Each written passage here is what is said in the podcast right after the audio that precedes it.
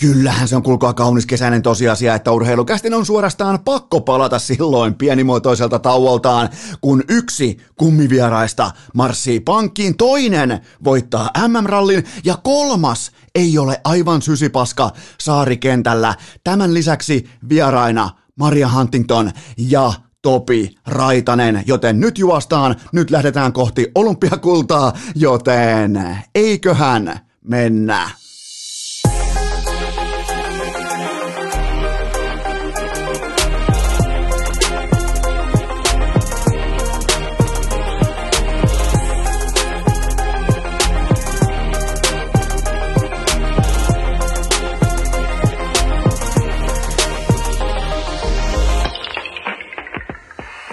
Tervetuloa te kaikki mitä rakkahimmat kummikuuntelijat jälleen kerran pienimuotoisen tauon jälkeen urheilukästin mukaan. On maanantai 19. päivä heinäkuuta ja ympyrä on virallisesti sulkeutunut, koska se oli nimenomaan 19. päivä heinäkuuta 2017, kun Anan Antti Raannan legendaaristen kesäjuhlien piti ottaa paikkansa Helsingin ytimestä, mutta Ana, kuten tiedetään, legendaarinen kaukalosta poistuja, legendaarinen puihinvetäjä, ei tietenkään saapunut paikalle omiin kesäjuhliinsa. Nyt vietetään toisin sanoen tänä maanantaina, vaikka se oli silloin keskiviikko, niin tänä maanantaina vietetään minä, Jouhki, kumppanit, myös kenties Ana.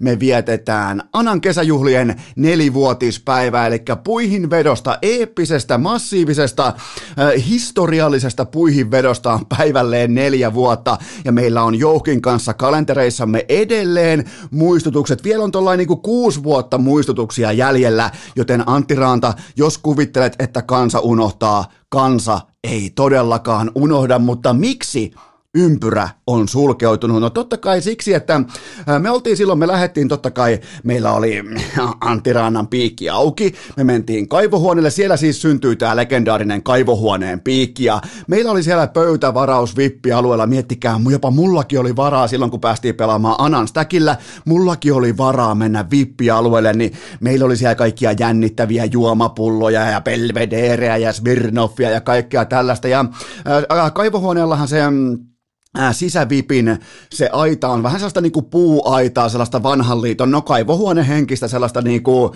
sanotaan, että vaikka se on tuohon hartiaa saakka, kun sä istut siinä, yhtäkkiä mua, mua koputettiin hartiaan, että moi, moi, mä, mä, oon, mä oon tässä, että mä oon Miro. Mä ajattelin, että jaahan, että tässä on nyt tällainen Miro sitten, että mulla on ollut eilen synttärit, mä ajattelin, että onneksi olkoon Miro, niin tämä kyseinen Miro, tämä oli Miro Heiskanen, ja se halusi tulla morjestamaan meitä, ja nyt kotetaan neljä vuotta eteenpäin, kun tämä ympyrä nyt ihan oikeasti sulkeutuu. Eli silloin edellispäivänä syntymäpäiväjuhliaan, 18-vuotis syntymäpäiväjuhliaan viettänyt Miro Heiskanen halusi tulla morjestamaan herrasväkeä. Jori, miettikää vielä, 18 vuotta nyt on seuraava päivä, pääset suoraan kaivohuoneelle, kuvittelet, että ketkä on tuolla.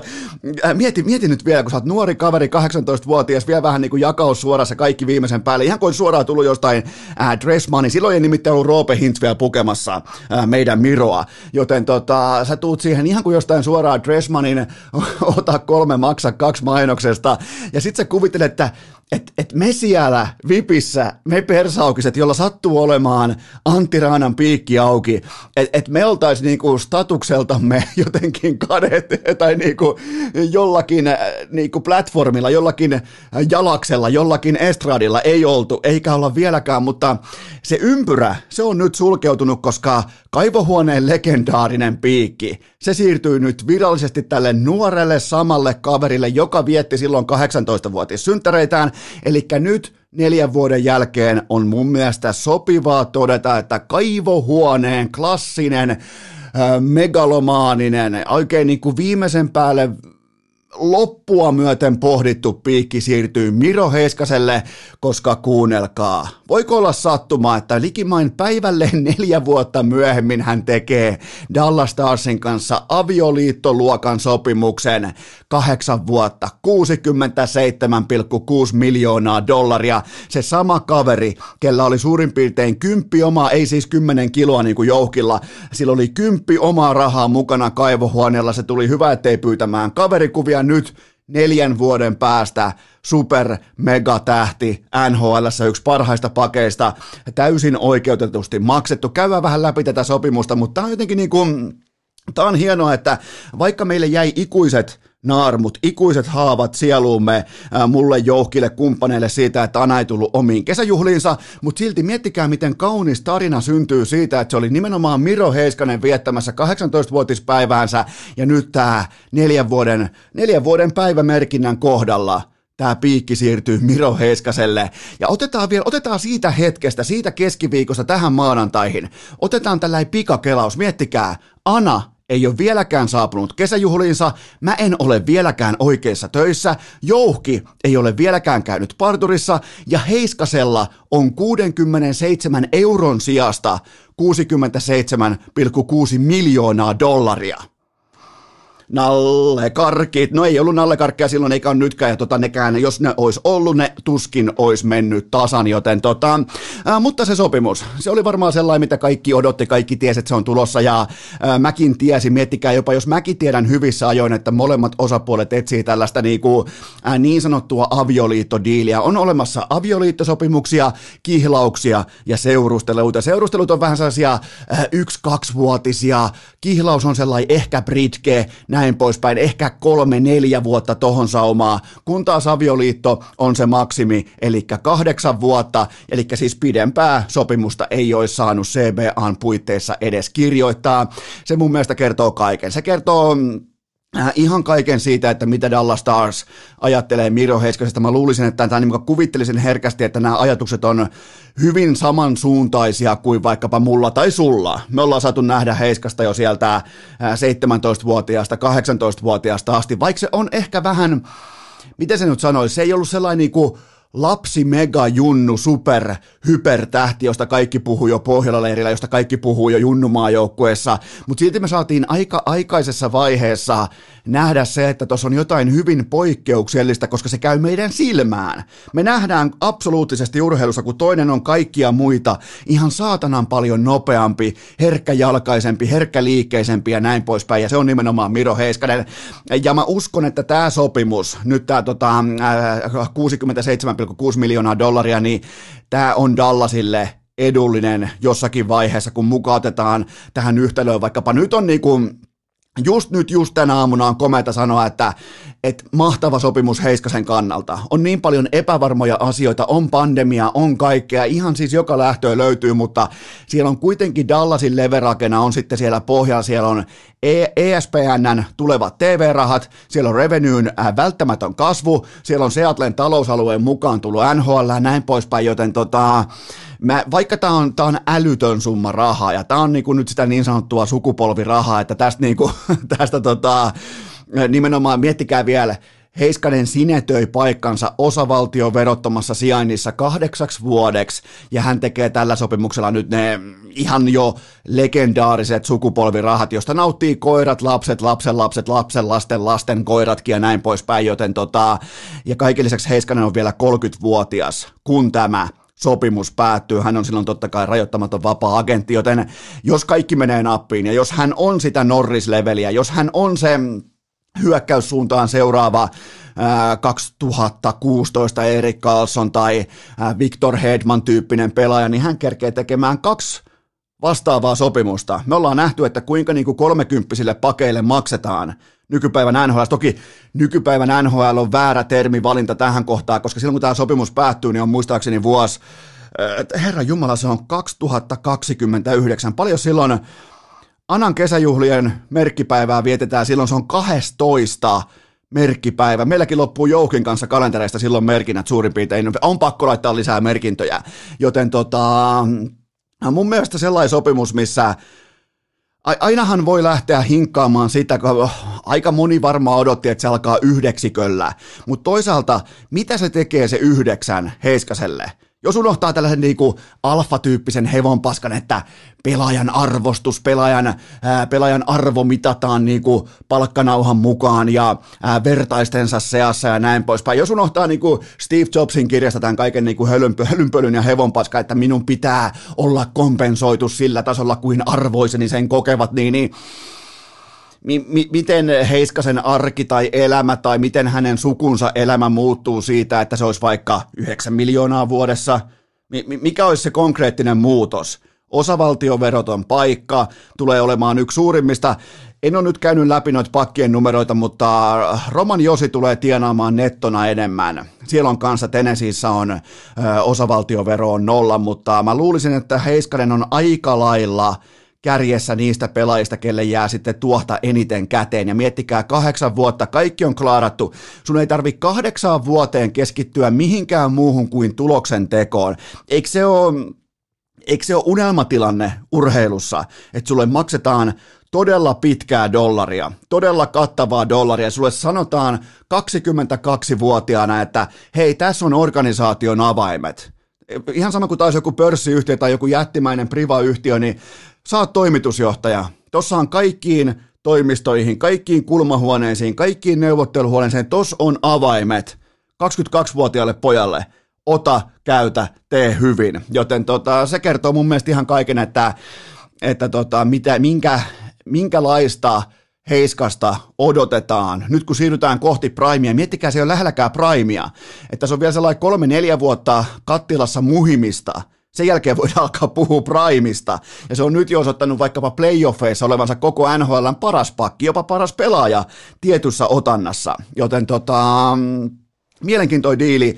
Mä heitän tähän väliin myös yhden noterauksen, joka sitten ei ole missään olosuhteessa. Mä en tekisi ikinä mitään tällaista. Tämä ei ole Miika Arposen Twitteristä varastettu knoppi. Miettikää vain Teemu Selänne ja Mikko Koivu ne on tehneet koko uransa mittakaavassa enemmän rahaa kuin Heiskanen, Heiskasen tämä yksittäinen sopimus takaa.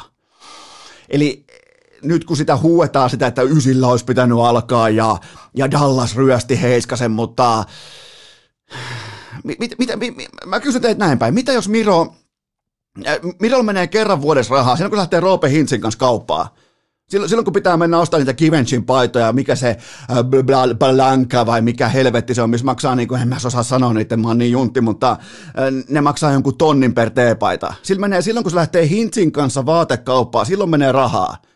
Toihan on siis unelma pelaaja organisaatiolle, nolla negatiivista uutista, pari koiraa, äh, ihastuttava puoliso, kaikki viimeisen päälle, ei meteliä, ei, missään muussa ei ikinä meteliä kuin kaukalossa kaikki pressit, mediat viimeisen päälle, aina, aina viimeisen päälle kantaa itsensä joukkueen väreissä, joukkueen brändien mukaisesti, arvojen mukaisesti kaikki tämä. Joten tuollaisille pelaajille maksetaan. Amerikassa ja varsinkin vanhoillisessa Teksasissa, jos näin voi sanoa, että on niin kuin NFLstä, NFLn puolelta opittua, niin siellä maksetaan kunnollisille urheilijoille, pois lukien Dallas Cowboys.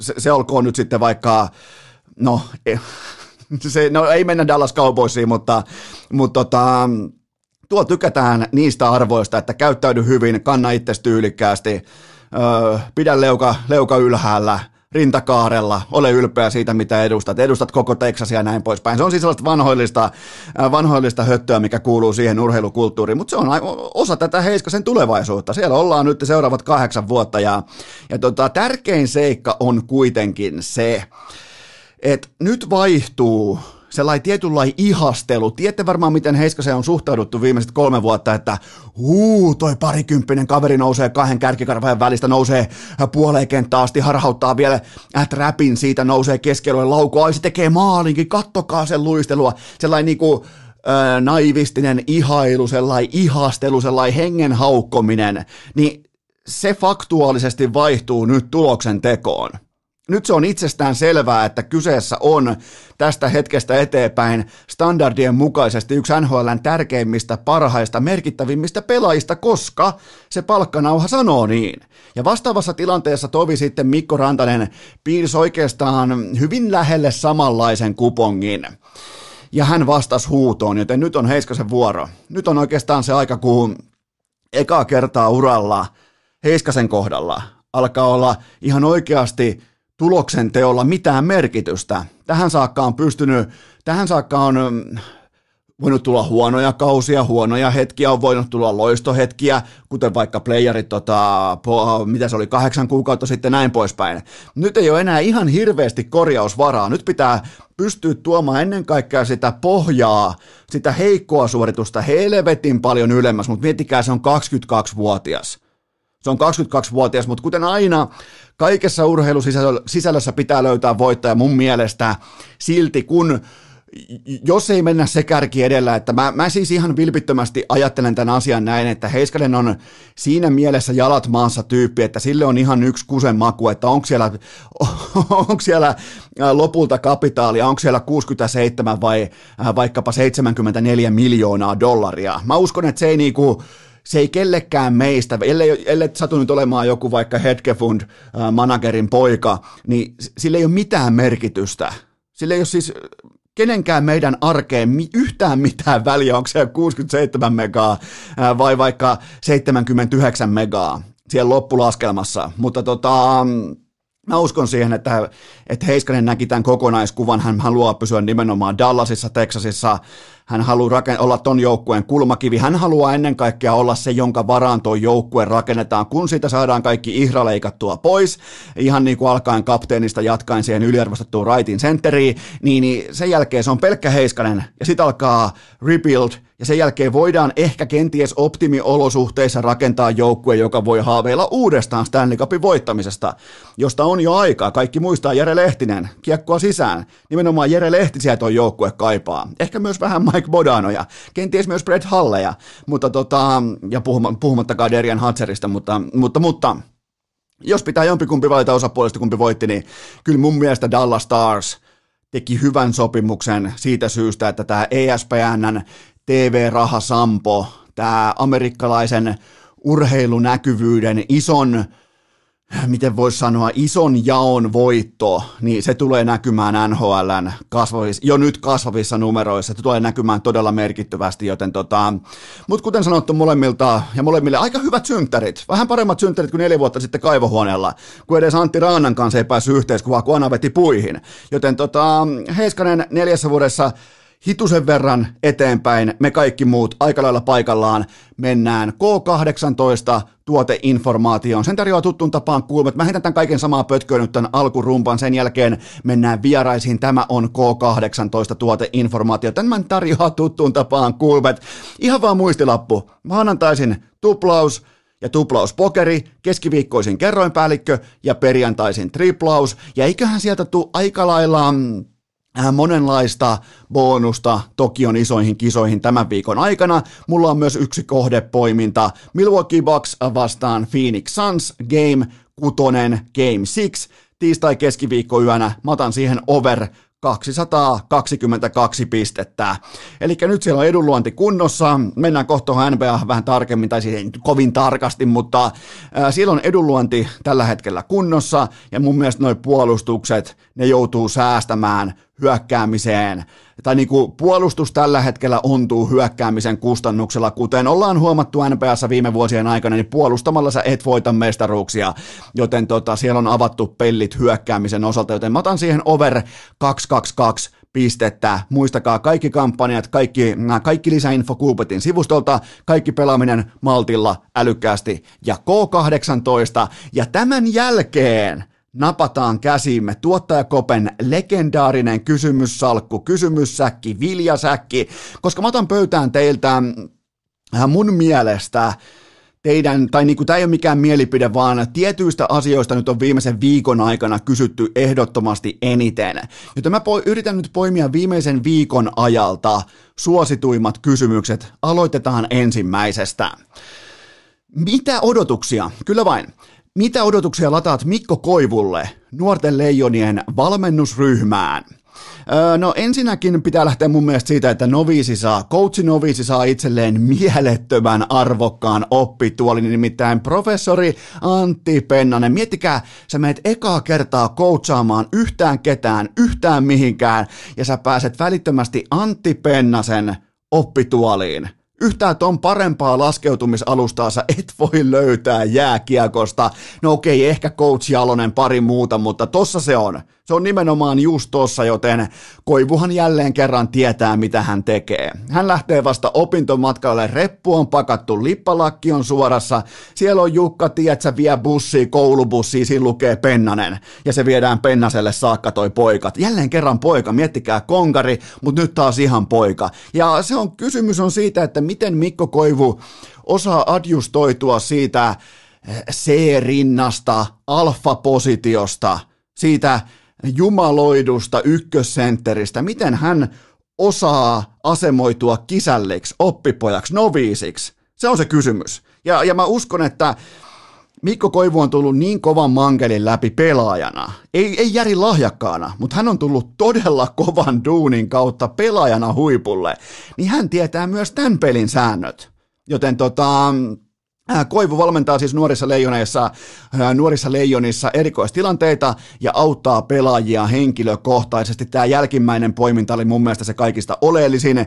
Tämä on sitä modernia huippuurheilua. Koivulla on nimittäin koko perspektiivi pelaajaurasta lihasmuistissaan. Ja kun hän puhuu jollekin 19-18-vuotiaalle äh, nousevalle leijonatalentille, niin mä en nyt halua heittää ketään bussin alle tietenkään, mutta se on ripauksen eri asia kuin sen saman puheenvuoron samoin sisällöin pitää vaikkapa joku ää, juuri Vierumäeltä valmentajatutkinnon hakenut ää, nuori koutsi. Ei keltään mitään pois, mutta mut, nämä on faktoja. Urheilu marssii tätä linjaa pitkin. Näin se toimii, joten mä tykkään siitä, että Koivu on myös tuomassa konkreettisesti sitä oppia, minkä hän on tuossa viimeisen suurin piirtein 23-22 vuoteen oppinut ympäri maailman jääkiekosta, niin se on nyt se, on, se kaikki oppi, kaikki se materiaali, kaikki se data tuolla pääkopassa, niin se on suomalaisen jääkiekon etu tällä hetkellä, että hän jakaa sitä pelaaja kerrallaan eteenpäin, joten mm, Tuomo Ruutu lähti Mikko Koivu tilalle, joten on tämä, tämä on tämä on täsmällistä. Tää, näin, sen, näin sen pitikin mennä. Noin noi kaksi on legendoja ja tota, äh, Koivulle Koivulta vaatii nyt sen C-kirjaimen poistamista, alfa-positiosta luopumista, kaikkea tätä. Mutta tuossa jätkäs on, siinä on se koutsi. Kaikki tietää, että tuossa on se koutsi.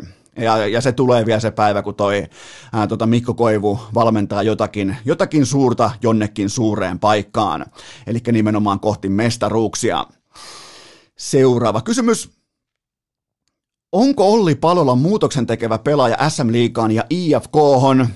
Mun mielestä tällä hetkellä Palola on pikemminkin luotettava ammattimies, jolla joka kyllä kieltämättä on ehdoton kärkiosaaja nykyliigaa. Viimeiseen kahteen kauteen KHL sai ainoastaan 17 tehtyä maalia 33-vuotiaalta laita hyökkäältä, joten mä oon ehkä vähän maltillisempi kuin kenties palstahirmut tai Twitter-jeesukset sen tiimoilta, että mitä palolla tulee tekemään. Totta kai näitä pelaajia kaivataan, ettei hävitä kaiken maailman saatanan TPSille – ja yhdelle veskarille peleissä, oli pandemia tai ei. Se niin kuin tolle TPSlle häviäminen, se on häpeällistä, se on noloa, se on surullista. Joten nä, nimenomaan tämän profiilin ammattimiehiä kaivataan tästä syystä mun papereissa laatuhankinta, mutta ei mikään sellainen, että hei voi osoittaa sormella, että meillä on tos palola. Nyt muuten lyö se 30 kaappia tauluun. Ei muuten lyödä, mutta mun mielestä silti laatupelaaja. Seuraava kysymys. Minkä arvosanan annat Kalle Rovanperälle Viron MM-rallista? No koska koulussa, varsinkin seminaarin ala-asteella Heinolassa, olisi aivan varmasti tullut jälkiistuntoa, jos antaisi arvosanaksi 69, niin mä tyydyn antamaan ainoastaan kympiin. Ja tässähän oli nimenomaan sitä niinku, mä en nyt listaudu teille eturivin rallin asiantuntijaksi, mutta mä nojaan nyt tässä Kalle Rovanperän vierailuun urheilukästissä jaksossa 297. Menkää kuuntelemaan. Hän puhuu omasta tasaisuudesta ja suoritusvarmuudesta, joten miettikää alkuun hyökkäysmoodi ja sen jälkeen pakotti kaikki vastustajansa ottamaan riskejä ja ajoi siitä hetkestä eteenpäin itse niin kuin laadukkaassa turvallisessa positiossa ilman riskejä ja lopulta jopa ylivoimainen. Ja muiden kannalta jopa voisi sanoa, että sangen masentava voitto, koska nyt ainakin niin kuin mun papereissa, edelleen mä en ole rallin asiantuntija, mutta mun papereissa nähtiin, että mitä on talentti, mitä on osaaminen. Että tähän kannattaa, jos mä olisin nyt äh, Rovanperän kilpaveli rallissa, rallin huipulla, niin tavallaan tämä olisi se aamu, kun mä alkaisin pohtimaan, että tätäkö se nyt sitten on? Että et tätäkö on tulossa loppuaika, että, että tota, kauas tätä kestää? Siis tätä, tämähän on vasta alkua. Rovanperä aikoinaan, se on, se on syntynyt ralliautossa, se ajoi itse jo omia lasten rattaitaan. Niissäkin oli varmaan 378 heppanen, joku takavetonen, tiedätkö, peukeutin kone. Niin tota, on, on toi hurja kaveri 20-vuotiaana. Eli nyt on niin kuin, tällä kaudella on kärsitty jo rengasrikoista, juututtu hiekkaa ja kaikkea tällaista. Ja tältä se nyt sitten näyttää, kun kalusto on kunnossa ja kaikki toimii. Joten se, se itse fiksusti sanoi, että, että laadukasta, tasaista, hänen brändinsä on tasainen ajaminen, laadukas ajaminen, ja nyt nähtiin sitä. Harmi vaan, että tuli niinku, tuliko telkkarista vaan sieltä täältä tuli niitä erikoiskokeita, mutta tuli kyllä katottuakin. Oli erittäin, erittäin mukavaa katsoa, ja tokihan se menee vähän nopeasti, kun se koko niinku aikaruutu Ylellä on tasan tunnin, ja siinä ajaa kaikki, ja Rovanperä on Askissa varmaan yhteensä jonkun kuusi minuuttia, mutta silti oli mukava katsoa, ja, ja tota, Rovanperälle Rovanperälle onnittelut ensimmäisestä MM-ralli, tällaisesta niin kuin osakilpailuvoitosta, ja tässä mennään kohti nyt sitten rallin maailmanmestaruutta. Ei välttämättä vielä, kun ollut niin paljon ongelmia, mutta melkein voisi antaa Eno Eskon käräntiin siitä, että tuo jätkä voittaa ei ainoastaan yhtä, ei ainoastaan kahta, ei ainoastaan kolmea, eikä ainoastaan neljä. Okei, ei mennä LeBron Jamesin äh, parodiaan nyt oikean urheilijan kohdalla, mutta tota, mutta on mahtava pikkukaveri ja, li- ja korvat lippalakin alla just täydellisesti myös niin kuin pokaalin hakutilaisuudessa ja, ja sitten tallin juhlissa, joten tota, se on meidän Kalle, ehdottomasti meidän Kalle. Seuraava kysymys. Mitä ajatuksia jalkapallon Future Cupin sääntökirja herättää? No siellä on nyt testissä kaiken maailman puolen tunnin jaksoja ja tehokas peliaika ja rajaton määrä vaihtoja ja keltaisesta kortista vaihdetaan. Siitä joutuu viideksi minuutiksi niin kuin ikään kuin jäähylle ja mä koitin kertoa teille tästä jo hyvissä ajoin etukäteen, että kun mä silloin kävin läpi perinteisen jalkapallon ja USA-markkinan peruslainalaisuuksia, niin mä kerroin teille silloin jo ajat sitten, että jalkapallo tällaisenään ei tule murskaamaan jättimarkkinaa, nimenomaan Jenkeissä. Ja joku teistä voi sanoa, että sillä ei ole mitään merkitystä, koska koko, koko muu maailma on koverattu, mutta ilmeisesti ne, jotka istuu rahastojen päällä, ne on eri mieltä kuin sinä. Ja te voitte olla asioista eri mieltä, mutta useimmiten se kello enemmän pitoa näissä hommissa, niin se voittaa. Joten tota, ihan selvästi jalkapallo hakee sellaista pelaamisen mallia, joka puree paremmin valitettavasti nimenomaan USA-markkinaan. Elikkä, mutta olkaa huoleti, mitään muutoksia ei ole tietenkään huipulle tulossa, koska kyllä tuo laji on kuitenkin pedattu sitä varten, että 20 minuuttia, aina kun panokset nousee, niin viimeiset 20 minuuttia jalkapalloottelusta voi budjetoida ihan kokonaan maassa makaamiselle ja kierimistivoleille. Mutta Tämä herätti totta kai tämä Future Cupin sääntökirja, tämä herätti helvetinmoista pole- polemiikkia, mutta toi on siis tehty toi pelaamisen malli ihan putipuhtaasti vain ja ainoastaan USA-markkinaa silmällä pitäen. Ja sitä, että miten sieltä saisi sen, ei mua siis kiinnosta se, jos siellä on vaikka joku jalkapalloareena on loppuun myyty. Sillä ei ole mitään merkitystä. Sillä on merkitystä, että miten se... Ähm, miten se amerikkalainen TV-urheilukatsoja ostaa sen seuraavan Fordinsa tai Servolettinsa tai, tai tota, pickupinsa tai ihan mitä tahansa, sen kaljapäkkinsä sen pohjalta, että mitä soccer-matsin tauolla mainostetaan. Siitä on kyse. Ja sen takia tätä konseptoidaan aivan uusiksi. Ja, ja tota, mutta älkää, älkää, älkää menettäkö yö, yöunianne FIFA UEFA jalkapallon ei tule ikinä päästä irti tästä kierimistivolista. Seuraava kysymys. Mitä ihmettä NBA-finaalissa tapahtui kästitauon aikana? No siis tauollehan lähdettiin Sansin 2-1 johtoasemassa, joten ei tämä nyt tavallaan niin kuin 3-2 Milwaukeelle mikään shokki sentään ole, vaikkakin mulla oli tähän mestariksi Phoenix Suns.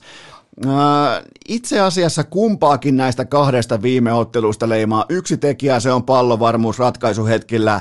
Chris Paul, Devin Booker, jättimäisiä menetyksiä ratkaisuhetkillä ja, ja se on mitä se on. Milwaukee ei sorru samoihin se on vielä jotenkin harmillista, että ne on vähän tällaisia highlight-menetyksiä suorastaan. Ensin Devin Booker menettää Hugh Holidaylle pallon suorasta kuljetuksesta. Se niin kuin, ihan kuin lapselta vietäisi lelu jossain hiekkalaatikolla. Sen jälkeen vielä Antenta Kuompo äh, donkkaa aliupin Chris Paulin yli, niin come on, ei nyt, ei nyt sentään näitä highlight-versioita näistä menetyksistä, mutta tota, on tylyä, tylyä on toiminta tällä hetkellä. Milwaukee on pelannut todella hyvin ja Antento Kompo pelaa ilman toista polvea. Ihan uskomattoman kovaa koripalloa pois, lukien vapaa-heitot, jotka jotka voi mennä ihan mihin tahansa. Tällä hetkellä ollaan tilanteessa, että ne voi niin kuin se koko päätyraja on se sektori. Muistatte varmaan vanhoja, ikivanhoja kasipittisen Nintendon pelejä, missä vaikkapa tähtäin heiluu ruudun reunasta toiseen, niin Ante, Antento Kompon vaparitähtäin on samassa tikissä tällä hetkellä, ja sitten kun vielä kasipittisen Nintendon ää, niin kuin toi näppäin reaktio ei välttämättä ollut ihan priimaa siihen aikaan, 90-luvun lamaajan Heinolassa, niin, niin tota, se ei aina vaikka olisi ollut kohillas, niin se ei siltikään mennyt kohdalleen, se sun suoritus siinä tota, Mitsubishi 14-tuumaisessa telkkarissa, joten Antento Kompo on, se on niin kuin, se on vähän niin kuin 30 vuotta vanha Nintendon konsoli, just nyt tällä hetkellä vapaaheittoviivalla, mutta ää, NBA ylimalkaa joutui tyytymään kahden pienen vaatimattoman markkinan finaaleihin, mutta onhan toi, vaikka on vaatimattomat markkinat vastakkain, ja supertähetkin on vähän, äh, Chris Paul en tiedä, Devin Booker vasta nousussa, Antonio Kuampo Kreikasta, niin, niin ne on sellaisia juttuja, mitkä ei välttämättä myy USAssa sitä tuotetta isolle massalle, mutta onhan toi tunne, toi on jotakin aitoa. Onhan se, ja se on myös huimaa, että jos koko playoff-rupeaman kolmanneksi heikoin vapaaheittoporukka voittaa mestaruuden, Milwaukee, jos se saa kymmenen vaparia, ne heittää seitsemän sisään. Ei, sille ei pitäisi mestaruuteen saakka mennä, mutta tällä hetkellä ne on kuitenkin positiossa tiistai-keskiviikko yönä, että ne voi kotikentällä varmistaa mestaruuden. Joten tota, et kyllä mä niin kuin ennemmin haluan nähdä tätä tunnetta, tätä ainutkertaisuuden olotilaa, kuin vaikkapa jonkun niin kuin LeBron Jamesin, joka miettii jo etukäteen ennen finaaleita, että kumpaan käteen laittaa kipsin tappion jälkeen. Sitä mä oon nähnyt nyt ihan riittävän kauan, ja ai jumalauta muuten, Space, Space Jam kakkonen tulossa. Se on muuten tullut vissi jo tämä LeBronin piirretty elokuva. Miten hän käy finaalissa? Varmaan hävii senkin. Sitten se on finaalissa, se on 4 ja 11, jos se hävii finaalin. Muistakaa aina, ei yhtä mestaruutta, ei kahta mestaruutta, ei kolme, ei neljä, ei viit, ei kuutta, eikä seitsemän, vaan kahdeksan mestaruutta Miami antoi garantiin aikoinaan ja, ja nyt se pelaa jotain piirroshahmoja vastaan. Seuraava. se on hyvä, kun Cristiano Ronaldosta ei ole mitään sanottavaa, niin Lebron joutuu ottaa näköjään kaiken vastaan. Seuraava kysymys. Onko 22-vuotias Tadei Pogacar pyöräilyn uusi supertähti? Hmm, mikä mielenkiintoinen kysymys.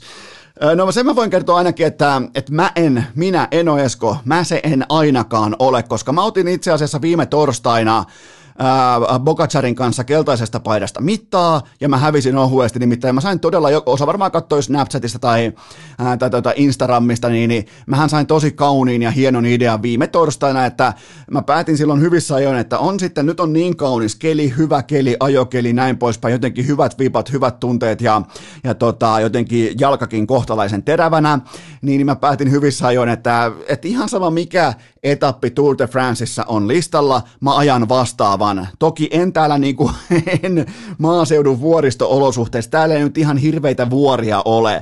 Eli mitta, matkamitta oli 129 kilometriä ja viikonpäivä oli viime viikon torstai ja mulla meni siihen ihan ripauksen alle viisi tuntia ja Bogacarilla meni kolme ja puoli tuntia. Ja mä näin itse asiassa, mä näin myös tuolla kyseisellä äh, Tour de Francein lenkillä, joka siis ajettiin täällä maaseudulla, mä näin myös vilauksena silmissäni koko elämäni vaiheet, vaiheet 13 prosentin nousussa jossain kalkkisten ja vääksyntien välillä. Se, mulle, se varmaan näyttää todella typerältä, kun, kun on pitkä nousu, Siinä oli pahimmillaan just se 13 prosenttia, se oli oikein laitettu liikennemerkkiäkin, mitä no ajaa koko ajan noin pokatsarit tuolla. Mä en niinku, no okei, mä ei mennä sinne, miten mä, miksi mä ymmärrän sen, miksi ne ajaa noin tohon, niin tohon kaltevuussuuntaan ja noita matkoja ja tota aikaa, mutta, tota, mutta se, se, mitä ne ei tee, on se, että kun sitä ylämäkitieltä lähtee vaikka hiekkateitä, mökkiteitä niin kuin vasemmalla ja oikealle, niin ne tuskin lähtee välissä niin kuin ylämään keskeltä sille sille flättitielle, kun on niin väsyneitä, että ei jaksa ottaa lukkopolkimia pois jalasta, niin, niin ne lähtee flättitielle, tai siis minä, mä lähden flättitielle ajamaan tasasta, otan sellaisen volttilähtötyyppisen vauhin sieltä taas ylämäkeen, ja sitten vielä kerran siinä pitkän ylämäen aikana toistamiseen flättitielle uudestaan poikittain, sieltä vähän vauhtia, koppori, koppori, koppori, ja vielä ylämäkeen. Siinä meinas, niin kuin, siinä meinas lähtee tajuja, henkiä, kaikki, ja, ja tota, noin vetää, kun noin viimeiset nousut noissa Tour de Francein niin kuin, vuoristoetapeilla, niin siellä on vaikka 16,5 kilsaa putkea tuollaista 10-14 prosenttista nousua. Oletteko te koskaan ajanut niitä autolla? Sekin on vähän kuluttavaa puuhaa, ajaa siis autolla. 16,5 kilsaa ylämäkeä, ei välissä mökkiteitä, ei volttilähtöjä, en mä, tai siis kyllä mä niinku, mä tiedän millä se tehdään, mutta onhan se silti, se on silti jotain aivan tä, siis täysin käsittämätöntä, mutta joo, en pärjännyt Pogacarille, joten mutta vaikea sanoa kyllä, että onko tuosta niinku supertähdeksi, jos verrataan vaikka siihen, mitä äh, syytön Lance Armstrong sai aikoinaan aikaan.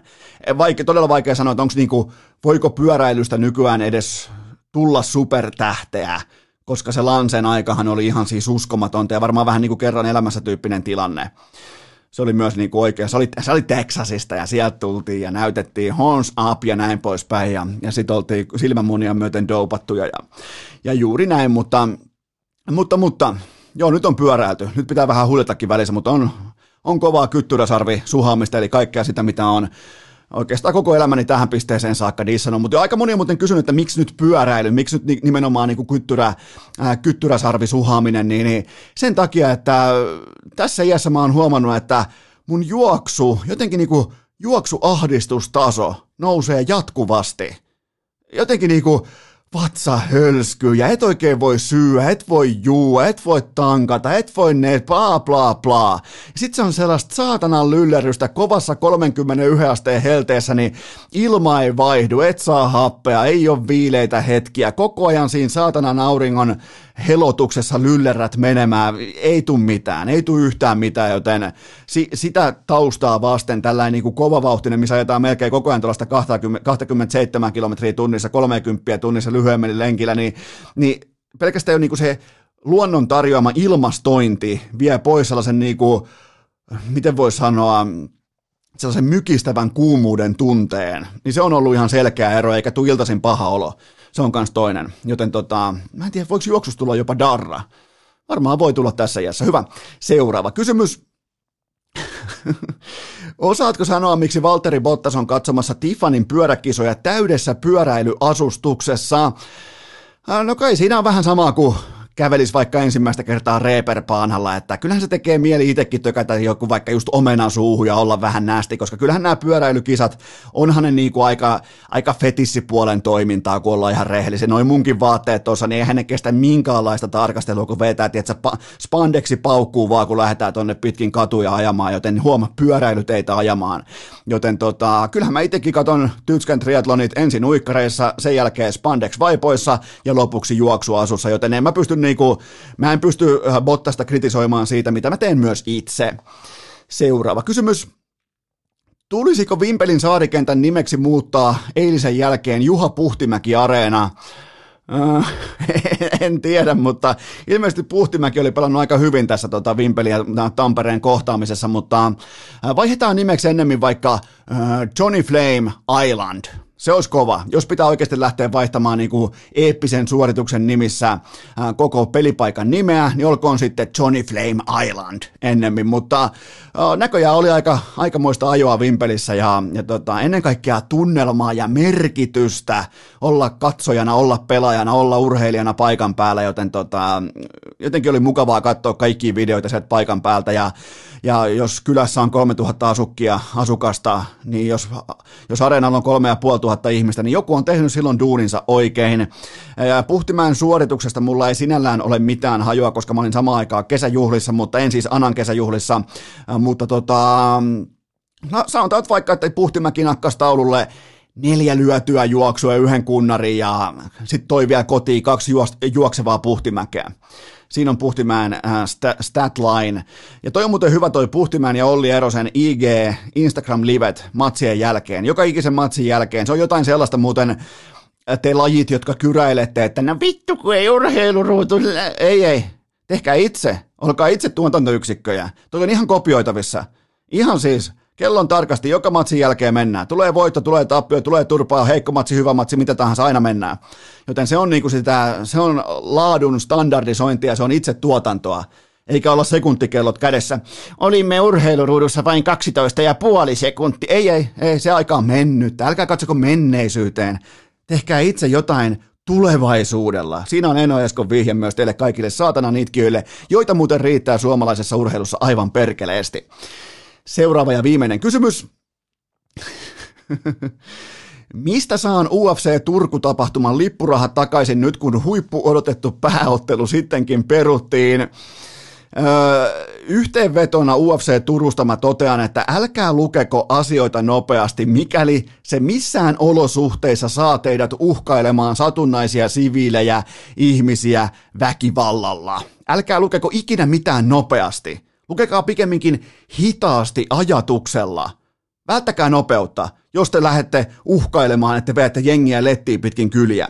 Joten tota, mutta nyt kun on sitten Makvanin ja Jetin välillä on pahoiteltu, tätä mielipahaa on halattu, on suudeltu, niin olihan tuossa varmaan niinku eri tahoilla kiusallisuusmittari hitusen verran korkealla – monissakin instansseissa, koska siinä, siinä jäi kuitenkin, jos sä osaat lukea retorisia valintoja tai suomen kieltä tai niin kuin miten, miten tahansa osaat lähestyä tätä niin kuin suurta vyyhtiä ja dilemmaa, niin siinähän jäi aika kiusallisella tavalla, tavalla, jopa ikävällä tavalla jäi muutamia kohtia vähän niin kuin, miten voisi sanoa, lakaisematta. Et nyt niin kuin terassit lakastiin vaan linnunpaskat pois mutta sinne on, sinne on paskantanut myös vielä fasaani, pienkokoinen kettu ja näin poispäin. Joten tota, lähinnä niinku sellainen reiden raavinta häpeä jäi Makvanin osalta nyt tästä, tästä hommasta jäi taas, ja taas kerran, jäi kerran niin kuin päällimmäisenä mieleen. Mutta UFC Turku, se on peruttu, pidetään pien tauko ja sen jälkeen sitten Maria Huntington. Maanantai.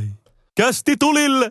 Tuplo suurnaan ja leukarintaan. Tähän välikköön mulla on teille huippunopea kauhupallinen tiedote ja sen tarjoaa Piccadilly salaattibaarit. Nyt sitten kaikki grillaajat hereillä, koska onhan se joskus vähän kuivahkoa lähteä tekemään jättimäisiä salaatteja. Tiedätkö, pitää muistaa toi, toi ja toi.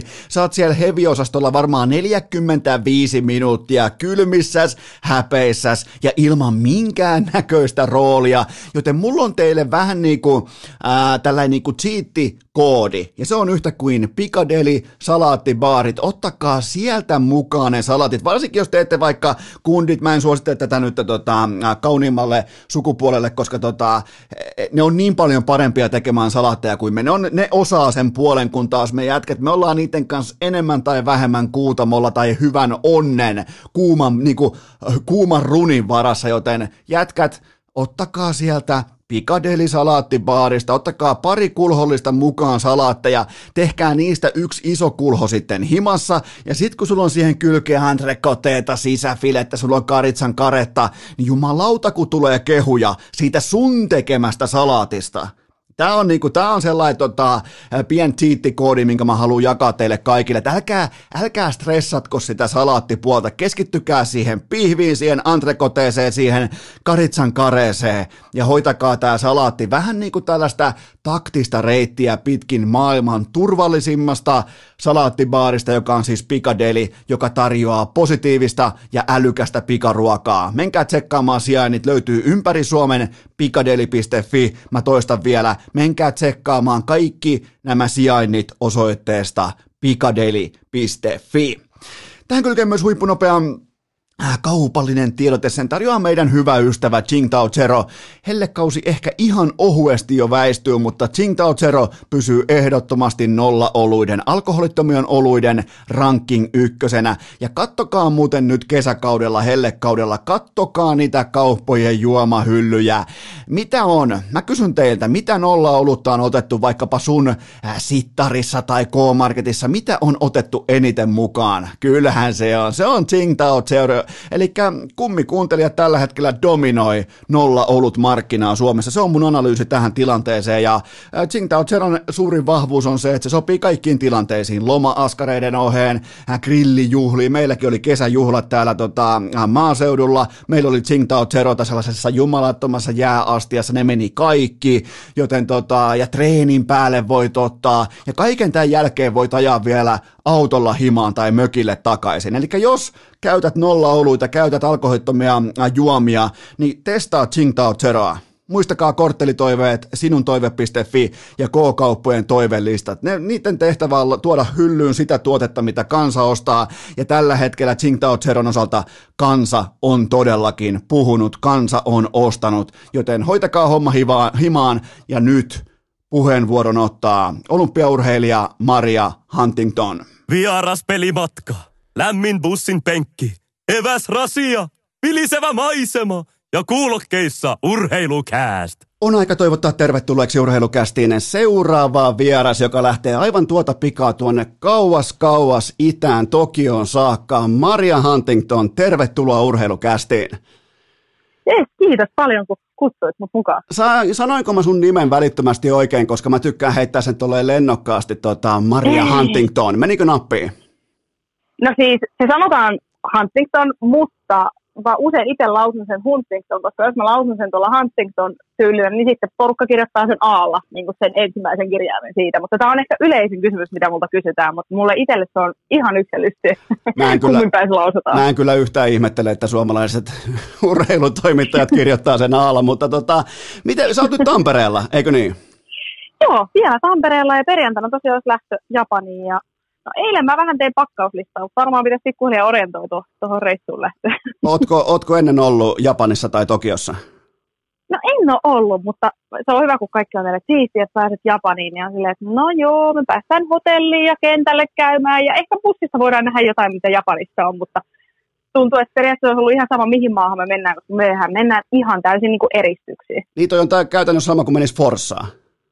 Siis oikeasti, ei se juurikaan siitä eroa, että, että meillä on joo, ehkä ihan siistit hotellit on siellä sun muuta, mutta nyt just selvisi, että esimerkiksi harjoitusleirilläkään, niin me ei saada mennä niin kuin ulkona käymään, jos me halutaan. Et se on vaan niin kuin tietyt ajat, mitä me saadaan edes olla ulkona. Muuten me ollaan siinä tietyssä hotellihuoneessa ja kaikki on tosi silleen niin kuin säänneltyä ja vartioitua siellä. Oletko sä kysynyt keltä, joka on käynyt tuon mankelin jo läpi, vaikkapa NHL-pelaajat on käynyt sen ainakin läpi, jotkut muutkin urheilijat, jalkapalloilijat, niin oletko kysynyt neuvoa, että mitä kannattaa ottaa mukaan, mitä kannattaa tehdä, koska se kello on aikamoinen vihollinen?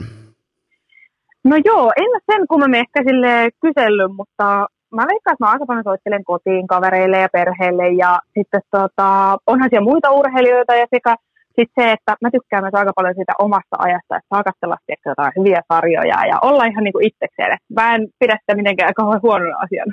Annapas mulle joku hyvä sarja, koska mun mielestä tällä hetkellä niin kuin Netflixin ja HBOn ja kaikkien muiden suoratoistopalveluiden sarjatilanne on aika heikko, niin tota, annapas mulle joku yllätyskortti sieltä. No siis tää on tällä vähän hömppäsarja ja vähän, no jotkut voi pitää tätä ennalta arvattavana sarjana, mutta sellainen Disney tuossa palvelussa kuin Body of Proof. Me katsotaan sitä tällä hetkellä. Se on sellainen niin kuin rikossarja ja vähän draamasarja. Se on vähän hömppä, mutta just hyvä sellainen aivot narikkaa sarja. Joo, en mäkään siis mitään niinku astrofysiikan akateemisia keskusteluita sieltä kato, että tota, et sikäli. Mä otan itse asiassa itse, mä otan jo rahapajan vitoskautta. Se on niinku, mä, mä oon jo kääntänyt katseet siihen rahapajan vitoskauteen, joka alkaa kolmas päivä syyskuuta, syyskuuta. En sillä, että odottaisin, mutta tiedän milloin se alkaa. Joo, tiedät. Mulla on se, että se on muuten hyvä sarja ja mä en sitä niin kuin ymmärrän, että porukka on kiinnostuneita siitä ja näin, mutta kun se on Espanjassa, niin sitä ei pysty katsoa ilman silleen, niin kuin, että keskittyy, kun koko ajan pitää lukea niitä tota, tekstitystä sun muuta, niin mä en sen takia niin ehkä kiintynyt siihen sarjaan. Okei, no, mutta se tulee sieltä ehkä vielä. Se, tota, mä, mä, jopa, jopa mäkin pääsin tämän asian yli, niin kyllä mä uskon, että säkin pompit noiden aitojen yli, joten tota, mikäs, mikäs muuten tällä hetkellä on iskukyky? Mikä se on? Onko nainen tikissä?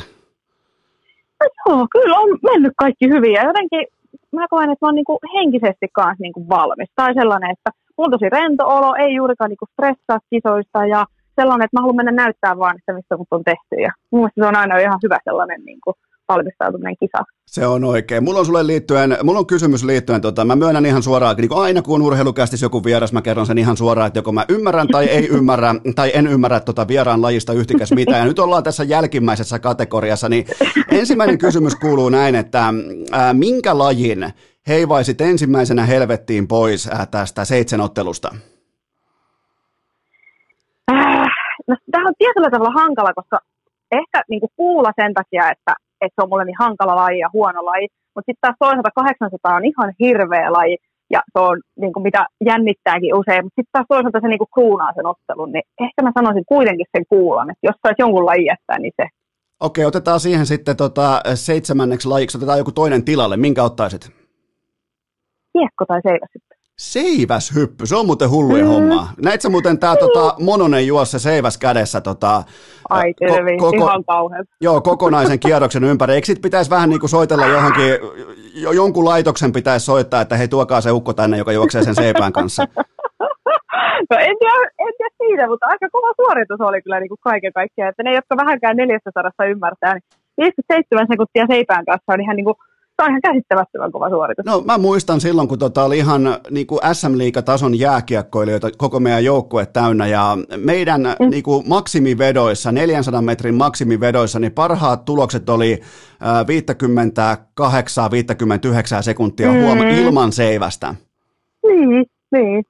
Et siihen suhteutettuna ihan siis käsittämättömän kova suoritus. Se oli kyllä kova, mutta siis haluaisit seiväs hypyn siihen, tota, siihen kuulantyönnön tilalle? No jos sais niin kuin, heittää jonkun muun lajin, niin se, se, kyllähän se lisää sitä mielenkiintoa tosi paljon. Ja jotenkin, no mä oon hypännyt nuorempana seivässä vähän niin kuin kun on ollut pakko seuran kautta jossain kisoissa. Ja en tiedä, siinä on jotain kiehtovaa ja se on aika haastava laji. Niin mun mielestä se olisi mielenkiintoinen lisä siihen. Ai, ai, aika haastava laji. Mietit, sä juokset sellainen keppi, keppi kädessä, sellaista patjaa, missä ei ole mitään niin kuin, takuita sen puolesta, että sä laskeudut siihen niin kuin, ei, kuole, niin kuin, ei kuolema-alueelle. Niin, tota, se, se, on mun mielestä sellainen laji jopa, että näitä kaikkia muita niin kuin, voi vähän mennä kokeilemaan, mutta en mä ole koskaan kuullut silleen vaikka mun kaveriporukassa, että hei, mennään tänä iltana kokeilemaan seiväshyppyä. Seiväs, niin. no, se on ehkä ihan sellainen hyvä, että sitä ei käy sille itsekseen kokeilemaan, mutta joo, se on kyllä aika niin kuin laji kaiken kaikkiaan. Mietipä muuten, kun toi on silleen toi seitsemänottelu, että äh, siinä olisi vaikka kymmenen lajia ja jokainen valitsee seitsemän ja sitten pisteytetään. Olisiko siinä niinku, se toisi aikamoista varianssia ja vaihtelua siihen? Se on aika mielenkiintoista, mutta sitten tulisi kaikki ne tietyt lajit on parempia pistelajeja sun muita, että ne valittaisi kaikki, kaikki valitsisi kuitenkin ne tietyt lajit sieltä ja ehkä se ei sitten isossa kuvassa oikeasti toimi, mutta sellainen kokeiluna, niin se voisi olla ihan hauska. Täytyy varmaan itse perustaa oma olympia, kansainvälinen olympiakomitea ja, ja laittaa tämä homma kerralla jiiriin. Mutta sun, sun vahvuudet, siis mä kävin skauttaamassa sua nyt seitsemän ottelijana niin tota, ja tein tällaista niin kuin ankaraa pohjatyötä. Eli siis kävin, eli siis kävin katsoa sun Instagramista, että mitä lajeja sä oot treenannut. Niin tota, tämän analyysin pohjalta sun vahvuudet on 100 metrin aidat ja pituushyppy, pitääkö paikkansa? On aika hyvin pelkä Instagramin perusteella on saanut. Joo, jos, niin kuin, en, en, en, mä en luota sellaisia niin kuin syväsukelluksia tai aletaan analysoimaan jotain niin kuin päkiän asentoa jossain alastulossa. Mä, mm, mä, niin kuin, mun mielestä niin kuin Instagramin pitää pystyä kertoa se, että, että mitkä on päälajeja. Se on aika hyvä peruste. Mutta joo, ihan oikein osuit kyllä. Miten iso etu sulle on siitä, että, ja onko se etu, että nimenomaan kun tämä tehdään kahden päivän aikana, tota, eri päivinä mm. tämä splitataan tämä kyseinen seitsemänottelu, että sulla on heti nämä sun niin sanotusti kärkihevoset on avauslajeina kumpanakin päivänä? No onhan se siis siinä mielessä, kun sitä ajattelee, niin mä pääsen aina hyvin niin kuin asemiin niiden jälkeen ja mulla on itseluottava olo ja mä oon yleensä niin kuin kisassa kuin kisassa niin aina kärkikahinoissa niiden jälkeen, niin kyllä se on aika tärkeä, kun se taas, että se olisi viimeinen laji. Että sieltä vähän niin kuin koetat sitten möngertää viimeisessä lajissa vähän saada niin kuin muita kiinni, niin, niin, niin, niin. mieluummin silleen päin. Eli mä oon siis valmis laittamaan nyt jo, jos mulla olisi media, mä laittaisin otsikon ton 100 metrin aitojen jälkeen, että Huntington matkalla olympiakultaan. Olympiakultaan. no joo, pientä spekulointia siitä, siitä voisi ehkä tulla, mutta mutta, mutta kyllä sellaisia otsikoita voisi silloin vääntää, että siinä vaiheessa se olisi ehkä mahdollisesti totta. No miten tota, käydään nyt nopeasti läpi, mua kiinnostaa nämä lajit. Mm. Okei, okay, 100 metrin aidat, eli annapas mulle siitä yksi sellainen pointti, mikä, niinku, mikä pitää niinku kerran kerrasta onnistua, mikä pitää mennä aina nappiin. Öö, no siis lähtö, ja se on mulle itse asiassa tosi hankala, eli siis ihan niin kuin reaktio paukkuu ja miten sä pääset irti telineistä, niin se määrittää aika paljon sitä juoksua, että onko se siitä jo heti niin kuin takamatkalla, miten mä nyt satun olemaan, vai sitten, että onko sä johdaksia sitä juoksua heti siitä lähtien, niin silloin ehkä sellainen isoin merkitys, ja jos joku, joka ei ymmärrä juoksemista muuten mitään, niin se on ehkä sellainen, mitä pystyy katsoa sitten, että, on, että miten se lähtö onnistuu. M- miten se, käykö se tiukastikin sitten niin kuin tota, mentaalipuolelle se, että sä näet muiden selkiä tai sä tiedät, että muut näkee sun selän, niin onko se, tota, onko siinä se, onko se niin jättimäinen swingi mentaalisesti kuin voisi kuvitella? On sillä merkitystä, että lähteekö sun juoksu sillä tavalla, että sä johdat sitä alusta lähtien, vai se, että perkulee, että mä oon kaksi metriä muita jäljessä, että hitto nyt pitää saada niitä kiinni, ja se saattaa mennä vähän sellaisessa puristamiseksi. Että kyllä sillä on iso vaikutus siihen, että miten se juoksu yleensä lähtee rulla.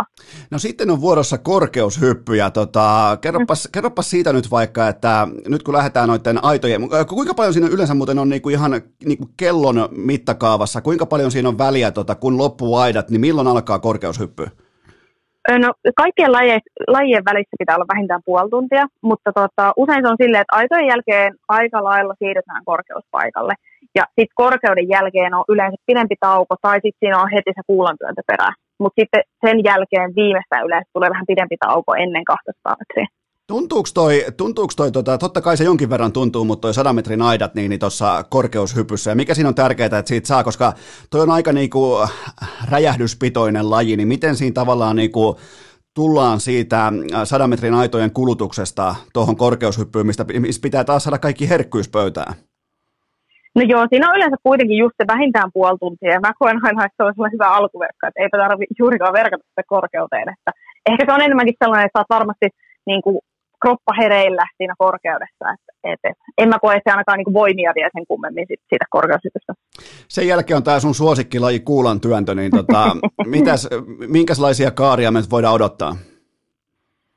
No, mulle on hyvä, jos mä 13 alkuisen työntäisin, niin se olisi jo sellainen, että, että kyllä mä siellä kuulopaikalla sitten jo vähän tuulettelen. Se on mulle selkeästi sellainen hankala laji, ja missä on usein myöskin epäonnistunut, se on ollut sellainen epävarma laji, mutta tänä vuonna se on mennyt parempaan suuntaan, niin se, että se 13 alkaa se luku, niin, niin, niin, niin se on jo hyvä, hyvä tulos mulle ainakin. Teet sä, teet sä siinä sellaisen kierähdyksen? Pyörähdyksen. Niin, pyörähdyksen, niin. Kierähdys voisi olla jo aika sellainen. no, mulla on kaikki mahdollista.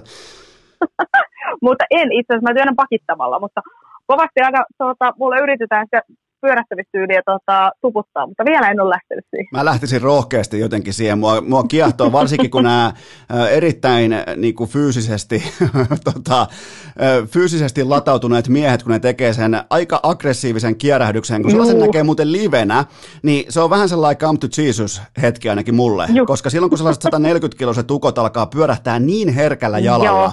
niin se on aika kaunista. Siis se on, siis se on mun mielestä oikeasti mielenkiintoisen näköistä, kun oikeasti ne huipputyöntäjät, niin on isoja äijä, jumalautti niillä liikkuu ne jalat ja siinä tapahtuu. Ja mä oon joskus nähnyt muuten Vierumäellä, kun en muista ketkä, mutta ne oli kuitenkin ihan kärkiluokan kuulan työntäjiä silloin Suomessa. Olisiko ollut Arsi Harju ja näin poispäin, niin, niin Aha, ne, otti, ne otti spurtteja. Niin, niin en, ole, en ole vitsaillut niiden hitaudesta sen jälkeen.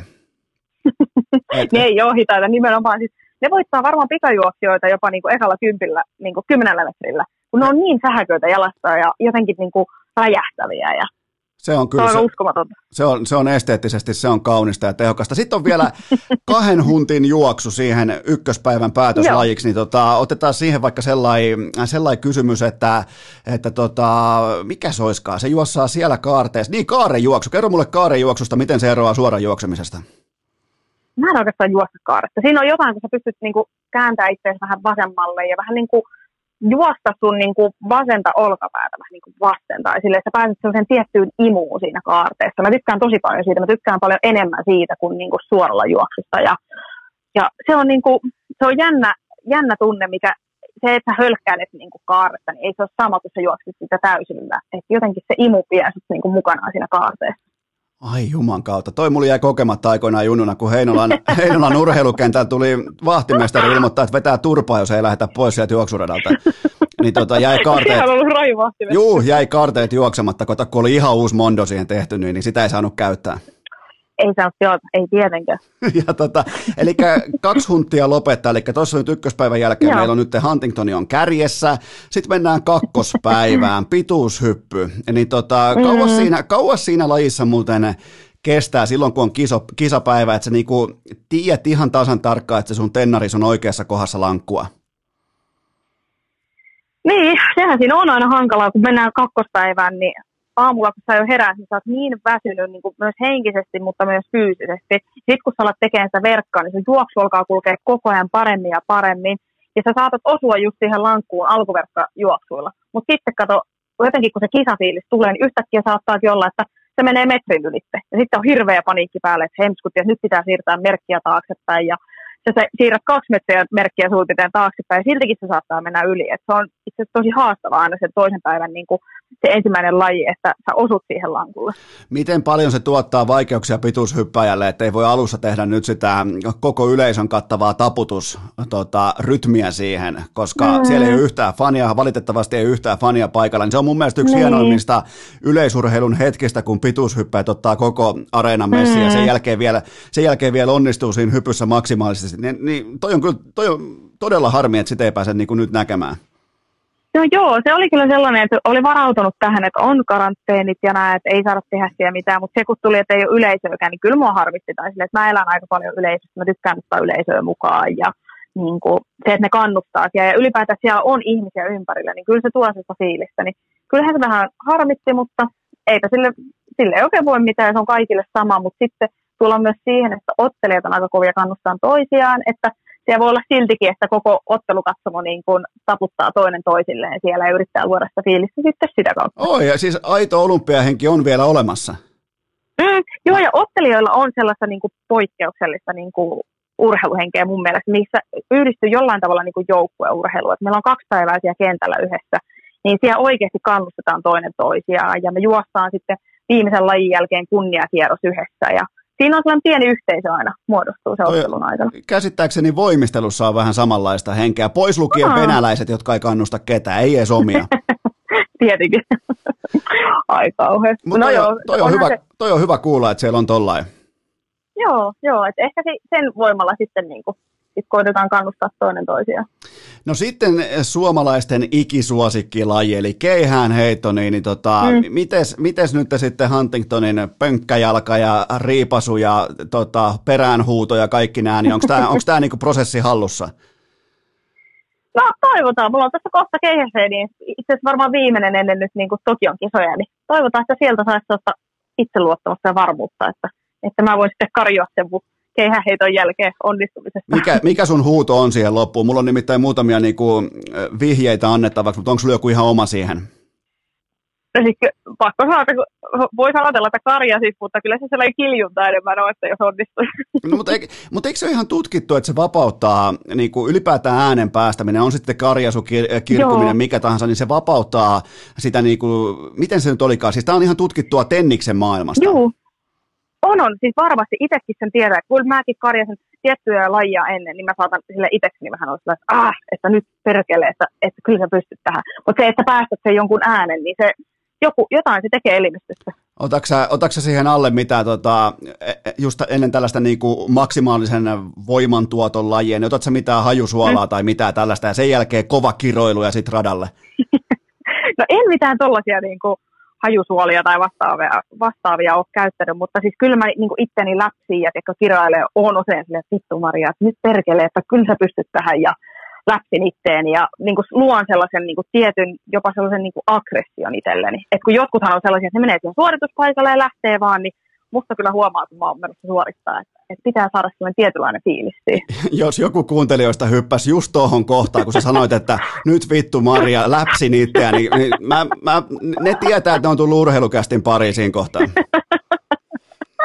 mutta näin se on. Edes Nä... just missään TV-lähetyksessä en välttämättä kertoisi näitä, mutta tässä, tässä voi kyllä kertoa. Tässä voi kertoa, ja, ja, ja tota, mutta mä tiedän, mä, siis toi on se maailma, mikä me kaikki, niinku, ketkä on koskaan urheilu, niin tunnistaa. Se pitää mm. kaivaa jostain se niin sanottu tiikerin silmä siihen hetke, hetkeen ja tavallaan niinku, luoda sille tilanteelle merkitys. On se sitten yleisöllä, mm. on se momentumilla, on se sitten millä tahansa kiukulla, rakkaudella, raivolla, vihalla, mutta kunhan se löytyy. Sitä just, ja kaikilla on oma tapa. Se voi olla just se, että sä näet ihan tyynen rauhallisesti siihen suorituspaikalle, tai sitten, että sä oot siellä niin kuin naureskele tai mitä ikinä, mutta sun pitää löytää itselle se oikea tapa. Me heitettiin, heitettiinkö me jo keihästä? Heitettiin. Mikä se on muuten Heitettiin. siihen tulostavoitteena? no lähelle 50.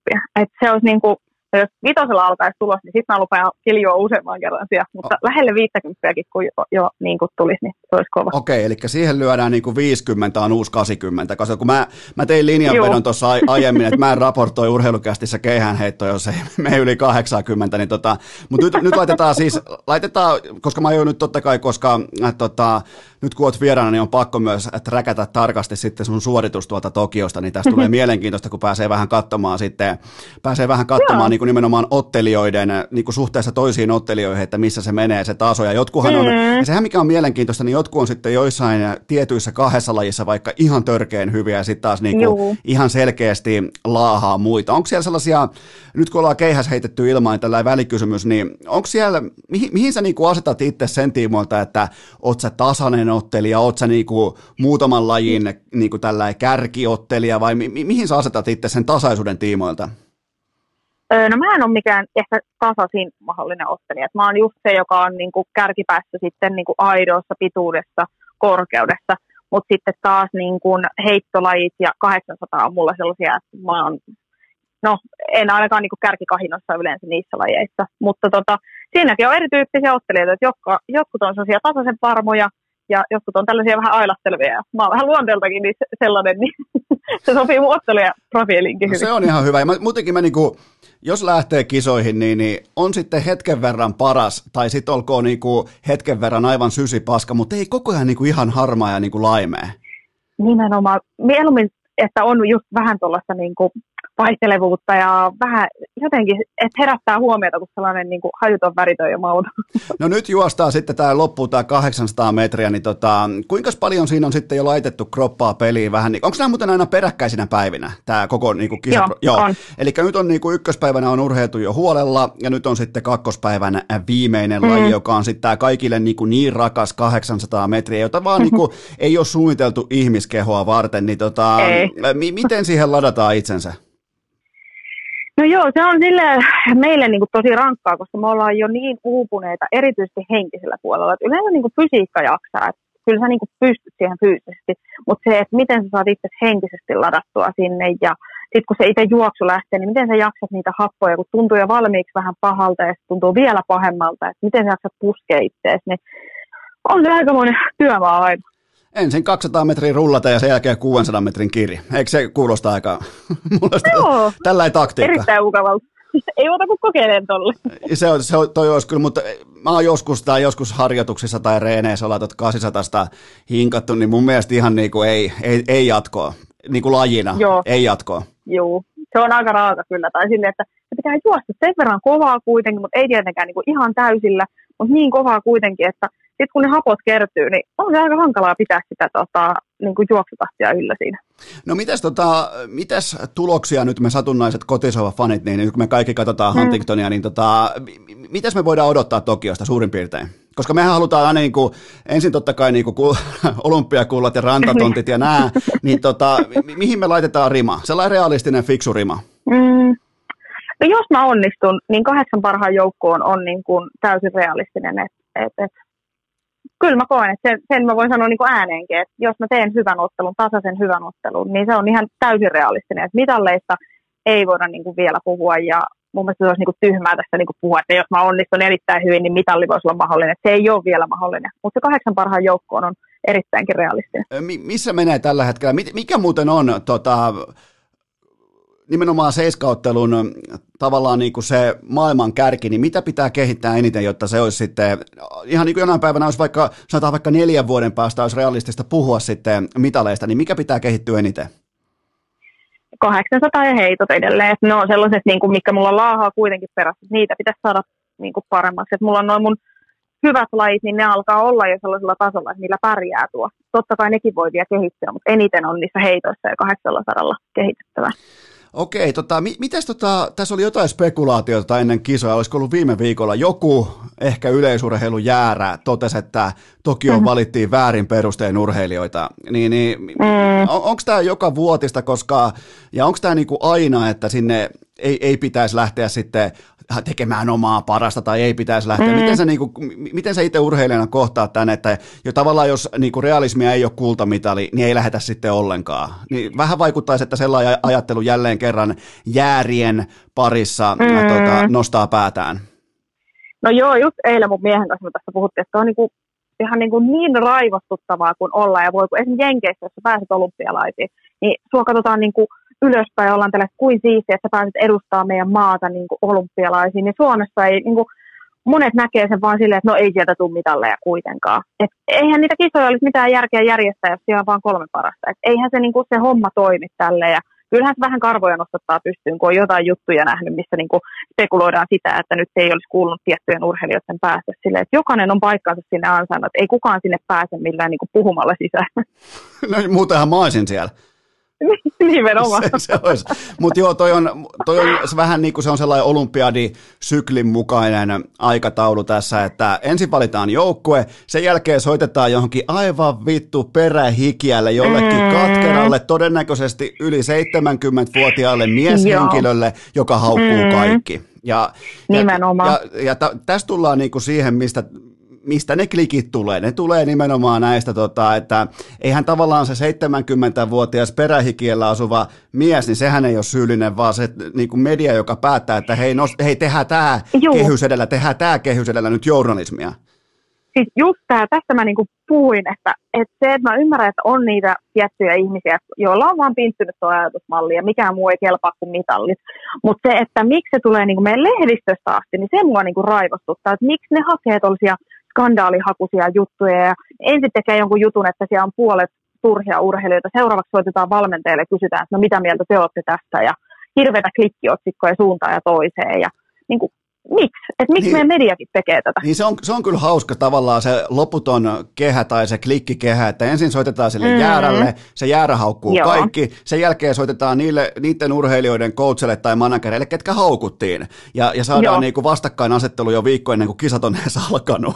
Oh, sitä just, aivan sekopäistä, ja jotenkin se, että valmiiksi nyt mediassa ollaan oltu silleen, että että kun ei tule mitalle ja sille, että nyt vähän niin kuin yritetään sitä luoda niin kuin suomalaisillekin, että että eihän näillä ole mitään merkitystä, kun mitään ne mitalleja ei tule kuitenkaan. Sille, että onko olympialaisissa vaan kyse mitalleista? Että se on niin kuin, onko se varmaan joku 2-3 prosenttia koko olympialaisten niin kuin osallistuvista, ketkä saa sen mitalli. Eihän siinä ole mitään järkeä, jos se menisi vaan niiden mukaan. Ja nimenomaan se, mennään vaikka nyt, tästä on hyvä aasinsilta siirtyä siihen, että sähän lähet kuitenkin niin kuin Tokioon, sä lähet yrittäjänä, ja mä itse yrittäjänä mm. tiedän, että milloin suurin piirtein niin kuin milloin, milloin niin kuin liikevaihto tehdään, milloin, mitkä on niitä merkittäviä mm.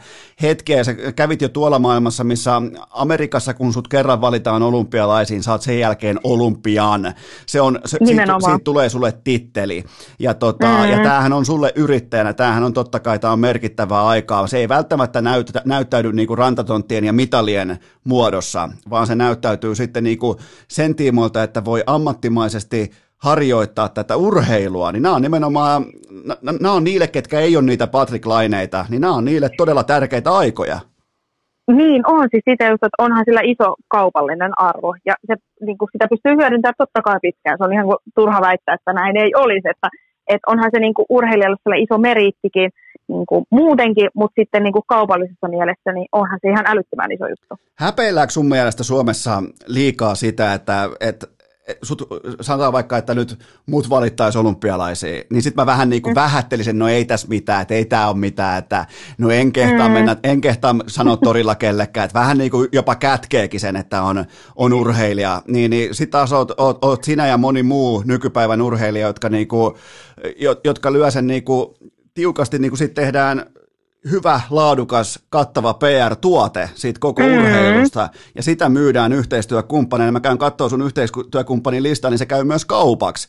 Ja, ja, mm. ja, ja samaan aikaan tuolla jälleen kerran jossain saatanan perähikiellä itketään, kun ei ole sponsseja. No eihän Nimenomaan. niitä jumalauta mm. ole, kun ollaan turpa kiinni jossain saunan takana mm. itkemässä sitä, kun keihäselee näin 87 metriä.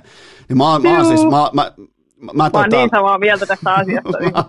mä, mulla aina meinaan tämän, tämän kanssa niin vetää ihan tunneelämän puolelle, mutta, mutta joka tapauksessa niin, niin tota, miten sä kohtaat muuten tämän olympia säännöstön, että tavallaan niin kuin yrittäjät nyt on muutaman viikon mitassa, niin tavallaan niin kuin ei kuitenkaan mm. saa sillä hetkellä olla yrittäjiä, niin miltä se, miltä se tuntuu? Totta kai se on kaikille sama, mutta onko siinä sun mielestä mitään järkeä? Niin. No, kyllä mulle tuli vähän yllätyksenä, kun se, että mä tiesin, että jotain tällaisia rajoituksia on, mutta en mä niin kuin ymmärtänyt, että ne voi olla näin tiukkoja, ja että ne alkaa kymmenen päivää ennen kuin, niin kuin olympialaista alkoi, niin kyllä mä olin vähän silleen, että oho, ja kyllä mä sitten yhdessä viikossa luukutin kaikki jäljellä olevat niin kuin, yhteistyöhommat, mitä oli jo niin kuin sovittu ennalta. Et onhan se vähän silleen, niin kuin, no tietysti siihen pistetään niin paljon rahaa niin kuin myöskin olympiakomitea ja kaiken osalta, että ei siihen niin kuin sen enempää viitti puuttua, mutta olisihan sillä ollut iso kaupallinen arvo, että sitä olisi saanut hyödyntää olympialaisten aikanakin nyt sitten vaikka kumppaneita, mutta sen jälkeen sitten, että kyllähän se, se senkin jälkeen niin hyötyy tosi paljon siitä. Joo, siis mä nyt en, mä, mä tiedän säännöstöt ja mä oon lukenut ne läpi ja mä en mm. niitä kuuntelijoille tarkemmin avaa, koska ne on ilmeisesti tarkoitettu vain, vain lähtökohtaisesti urheilijoille, mutta, mutta tiukasti on yrittäjän kädet niin. sidottu sen kisarupeaman ajan. Mm. Sanotaan se nyt vaikka no. näin. No on, on, on. Mutta se on sellainen, että kun se on kaikille sama, niin sitten on vähän silleen, että no eipä auta, auta niin mustuttaa, että maailman tähdekin joutuu tehdä ihan sama juttu. Että, että ei auta kuin noudattaa sitä ja ihan mukavat sakot siellä myöskin sitten olisi tulossa, että ei parane lähteä uhmaan. Sakkoja mä en ole nähnyt, mutta ne on varmaan ihan tuntuvia, jos yhtään, yhtään tietää, että millä hinnoilla tota, KOK myy näitä yksinoikeuksia vaikka kokikselle tai visalle tai näille, niin, tota, joo. niin, niin se, se ei on, parane lähteä kokeilemaan. Joo, se on vähän, se on vähän erilaista yrittämistä sitten kuin mun tai sun yrittäminen. Mm. Se, se, se, se on, kiva, kun sä puhut tästä niinku yrittämisestä tai silleen, että selkeästi olet myös niin sisällä tässä, että sä ymmärrät, että me ollaan niin, kuin, niin sanotusti yrittäjiä ja tämä on meidän vähän niin kuin elinkeino. Nimenomaan ja siis ennen kaikkea mm. yrittäjä teidän bisnesikkunaan verrattain, jos sulla olisi vaikka maansiirtofirma tai betoniyritys, niin sitä betonia mm. on aina, kun sä sekoitat kahta asiaa, eli vettä ja sellaista jauhetta, niin tota, sitä on aina, mutta ur- urheilijoiden yrittäjäikkuna, se on, se on rajattu, mm. se on marginaalinen, se, se ei ole niin ikuinen, on. joten, joten siinä mielessä, jos joku tuolla itkee, että no toikin vaan postaa kaupallisia yhteistyötä. Totta kai se mm. postaa, koska se kauppa no, on nimenomaan. nyt auki. Sitä just, mitä sitten vaikka postaa? Se on myös sellainen, mitä mä en niin ymmärrä, että, että jos sua ärsyttää, niin älä seuraa mua. Tai se, että mi, mitä se on niin kuin urheilusta yhtään mitään pois, kun porukka ajattelee, että postailee Instagramiin, että sä teet sitä koko päivä. Eihän se nyt niin mene. Urheilijat treenaa kahdesta neljään tuntia yleensä päivässä. Sulla on aika monta ylimääräistä tuntia siinä, että mitä sä voit käyttää somea. Ja Kyllä. se ei ole niin aikaa vievää, mitä sitten monet tietysti ajattelee. Mutta kato, kun se on, sen, se on sen seuraajan mielestä, se kokee, että hänen mielipiteensä asia on relevantti ja tärkeä, niin hän kokee, katsos, mm. että tohon menee nyt liikaa aikaa. Ja se kokee, että se on tarpeellista myös kommentoida siellä. Mietin nyt, että se tulee, se tulee vapaaehtoisesti käyttää omaa aikaansa ensin seuraamalla sua, eli tahoa, mm. jota hän ei halua seurata, ja hän myös kommentoi Juh. sen tahon tekemisiä, joita hän ei halua kommentoida. Niin se käytännössä niin kuin kieltää itsensä kahdesti. Nimenomaan, just tämä. Mutta täällä on siis, ja, va, va, ja varauduhan nyt, nämä on sun, sun ekat olympialaiset, niin, niin tämä on tota, Suomen kansa. Miten muuten, ootko varautunut jo siihen, että Suomen kansahan on tota, sehän on sitten olympialaista. Mä en tiedä, mistä se johtuu, mutta se on paikoin kyllä aika piikikästä sen osalta mm. sitten, jos joku epäonnistuu tai joku menee vihkoon ja, ja näin poispäin, niin, niin mm. mä en mm. tiedä, mistä se kumpuaa sellainen, sellainen niin kuin, kun se ei ole edes mitään kritiikkiä, se on nälvimistä, somenälvimistä. Siis, niin, tällaista, ja siis niin... sellaista vähän niin kuin vahingon iloa, mikä on niin kuin mun mielestä outo, että mistä se tulee. Ja sitten se on kuitenkin silleen, että kun se joku Pertti epäonnistuu, niin se lynkataan, mutta sitten kun se onnistuu, niin meidän Pertti, että meidän Pertti onnistuu. Niin Nimen, joo, ja toihan on siis se, mistä mä usein niin teen myös parodia-osioita, että jos vaikka, jos vaikka nyt tota, urheilija A lähtee vaikka kisoihin, niin, niin jos ei menesty, niin hän oli siellä, niin kuin, että hän ei menestynyt, mutta jos menestyy, niin me menestyttiin. Tämä oli meidän Juh. yhteinen voitto ja me ollaan oltu aina tukena ja ihan pikkupojasta Juh. asti jo kannusti ja näin poispäin, mutta, mutta siis toi on, ja yksilöurheilijoiden tiimoilta se kaikki on aika se on rajua, se on aika alastonta siltä mm. osin, että tehän ette mene minkään ykkössentterin taakse piiloon tai maalivahdin taakse piiloon tai minkään joukkueen mm. logon taakse piiloon, vaan te olette aina yksin siinä ja, ja, tota, mm. ja se, on, se on kovaa se touhu välillä.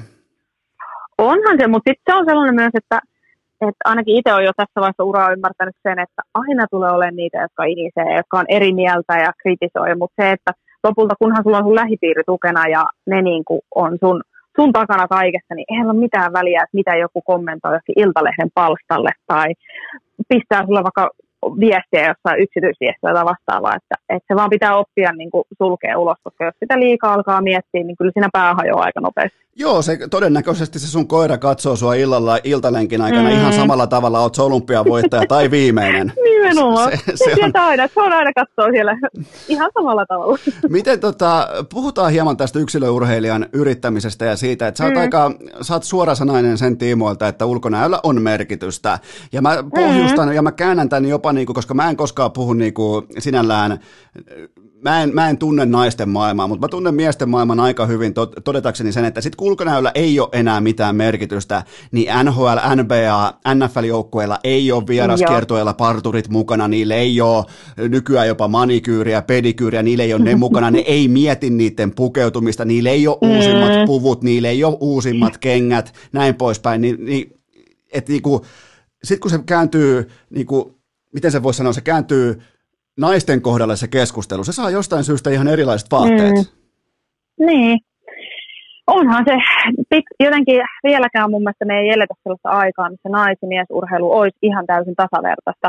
Mutta sitten myöskin tästä, kun puhutaan varsinkin vaikka joukkueurheilun puolella, niin se on myös sellainen, että tietysti miesurheilu tuo niin paljon enemmän rahaa ja niin paljon enemmän näkyvyyttä, että se on vähän sellainen hankala aihe, mutta yksilöurheilussa, niin mun mielestä ne on alkanut vähän jo niin kuin tasottuu ne kulmat, että aika lailla yleisurheilussa mä koen, että naiset ja miehet on niin kuin täysin samassa asemassa niin kuin kaiken kaikkiaan. No ainakin Suomessa mun mielestä naiset suorastaan niin kuin liidaa toimintaa. Mm, niin, et, et tämähän niin. on ollut ihan täysin teidän haarukas tämä niin kuin Suomen yleisurheiluskene viimeiset, mitä nyt, varmaan kaksi-kolme vuotta. Niin, mutta sekin on just se, että onhan, naiset on myös tehnyt kovia tuloksia, että siitä ei pääse mihinkään, ja kyllähän se on ollut se perusta tälle.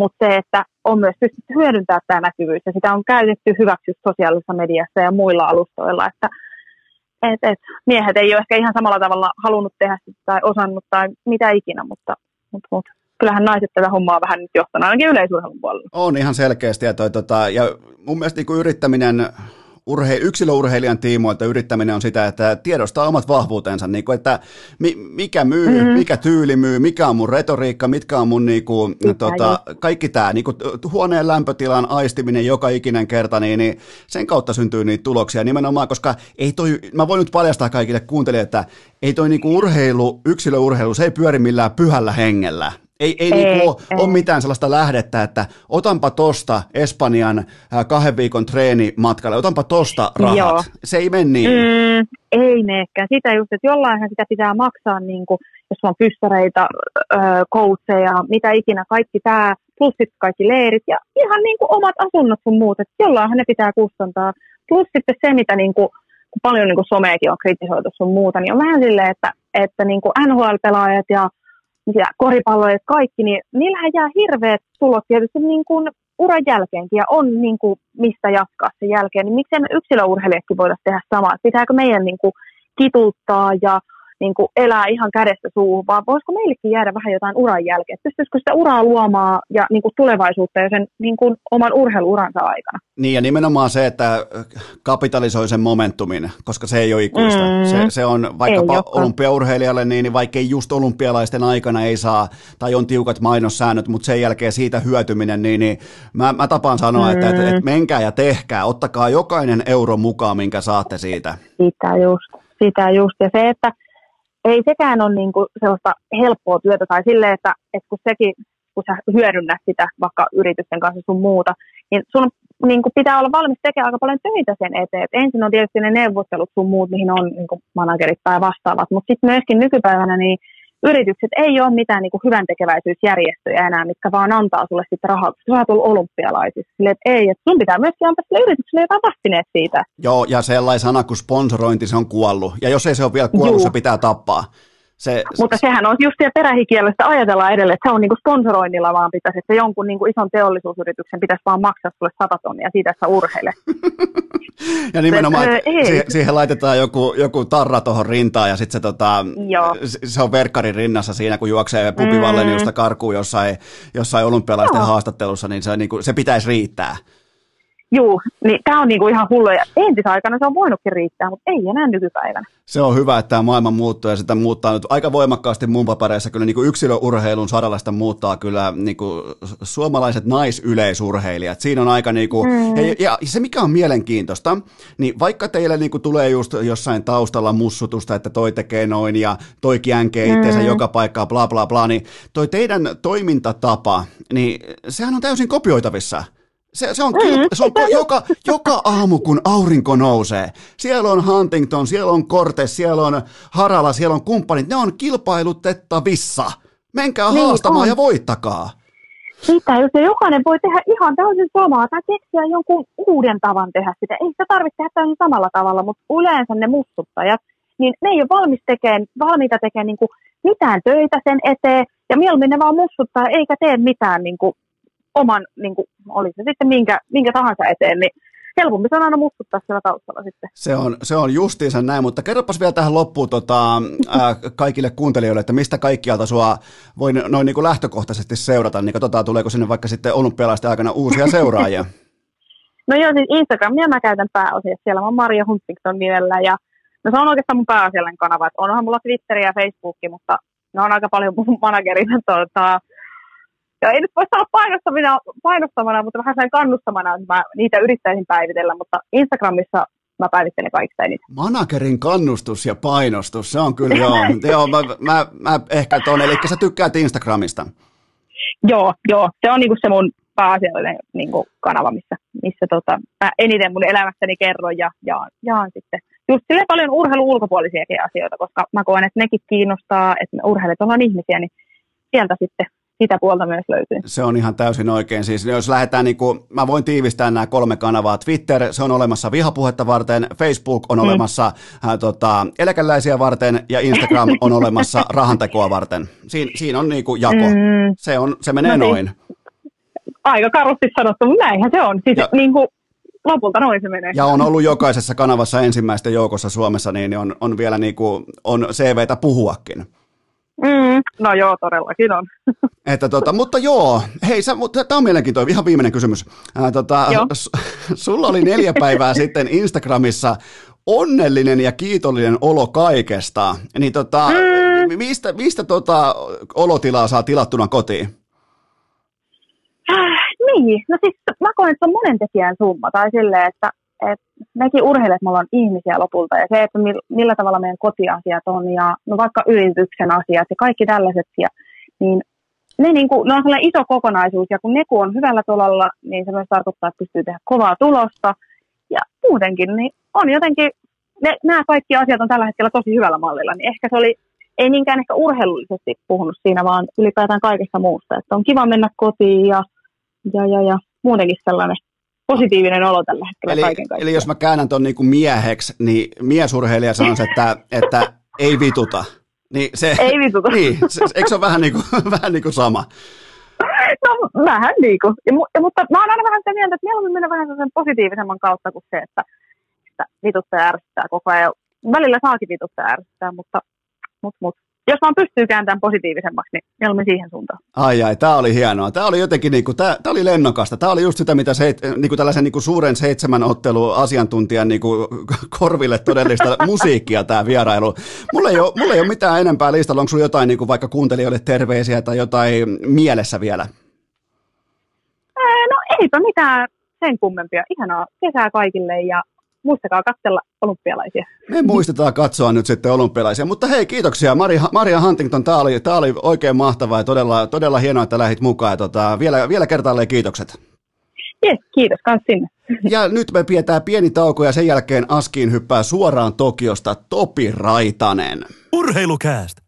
Mintissä kuin Kaapokakon villapaita. Ja sittenhän meillä on käsillä legendaarinen urheilijan vaihto. Kiitokset vielä Marialle. Siirrytään Topi Raitaseen, mutta sitä ennen mulla on kuitenkin teille huippunopea kaupallinen tiedote. Ja sen tarjoaa Sports Car Center. Kyllä vain, se on kesäloma menossa. Mutta eikö tunnu siltä, autoilun ja auton osalta. Laittakaa ne haaveet toteutukseen osoitteessa scc.fi. Sä et tarvi ylipäätäkään niin kuin, autounelmiin sä et tarvi mitään muuta osoitetta kuin scc.fi. Siellä on 30 vuoden kokemus laatuautojen parista.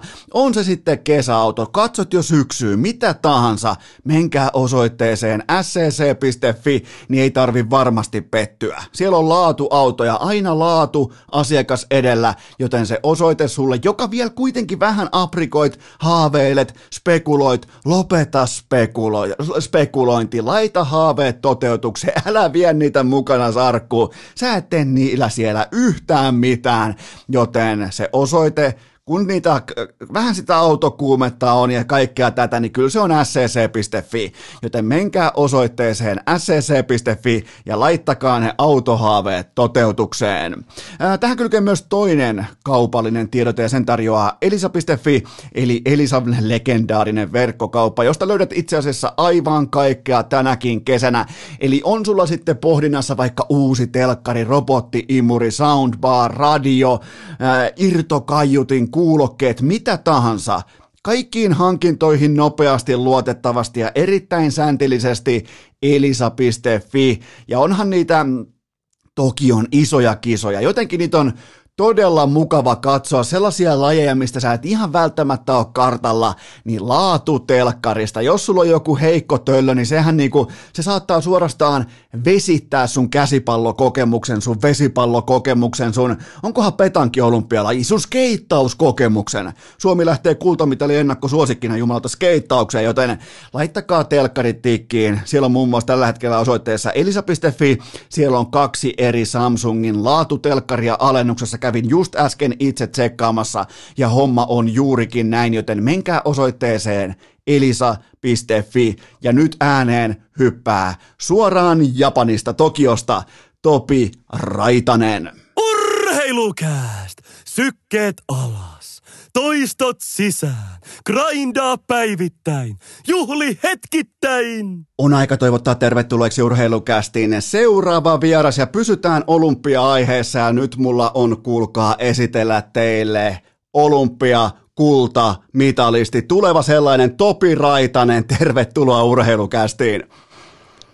No, no morjesta, morjesta. Kyllä se vedettiin takki auki liikkeelle, että en tiedä tuleeko vielä näistä kisoista, mutta koetaan sitten Pariisista mitalin, mitalin syrjää.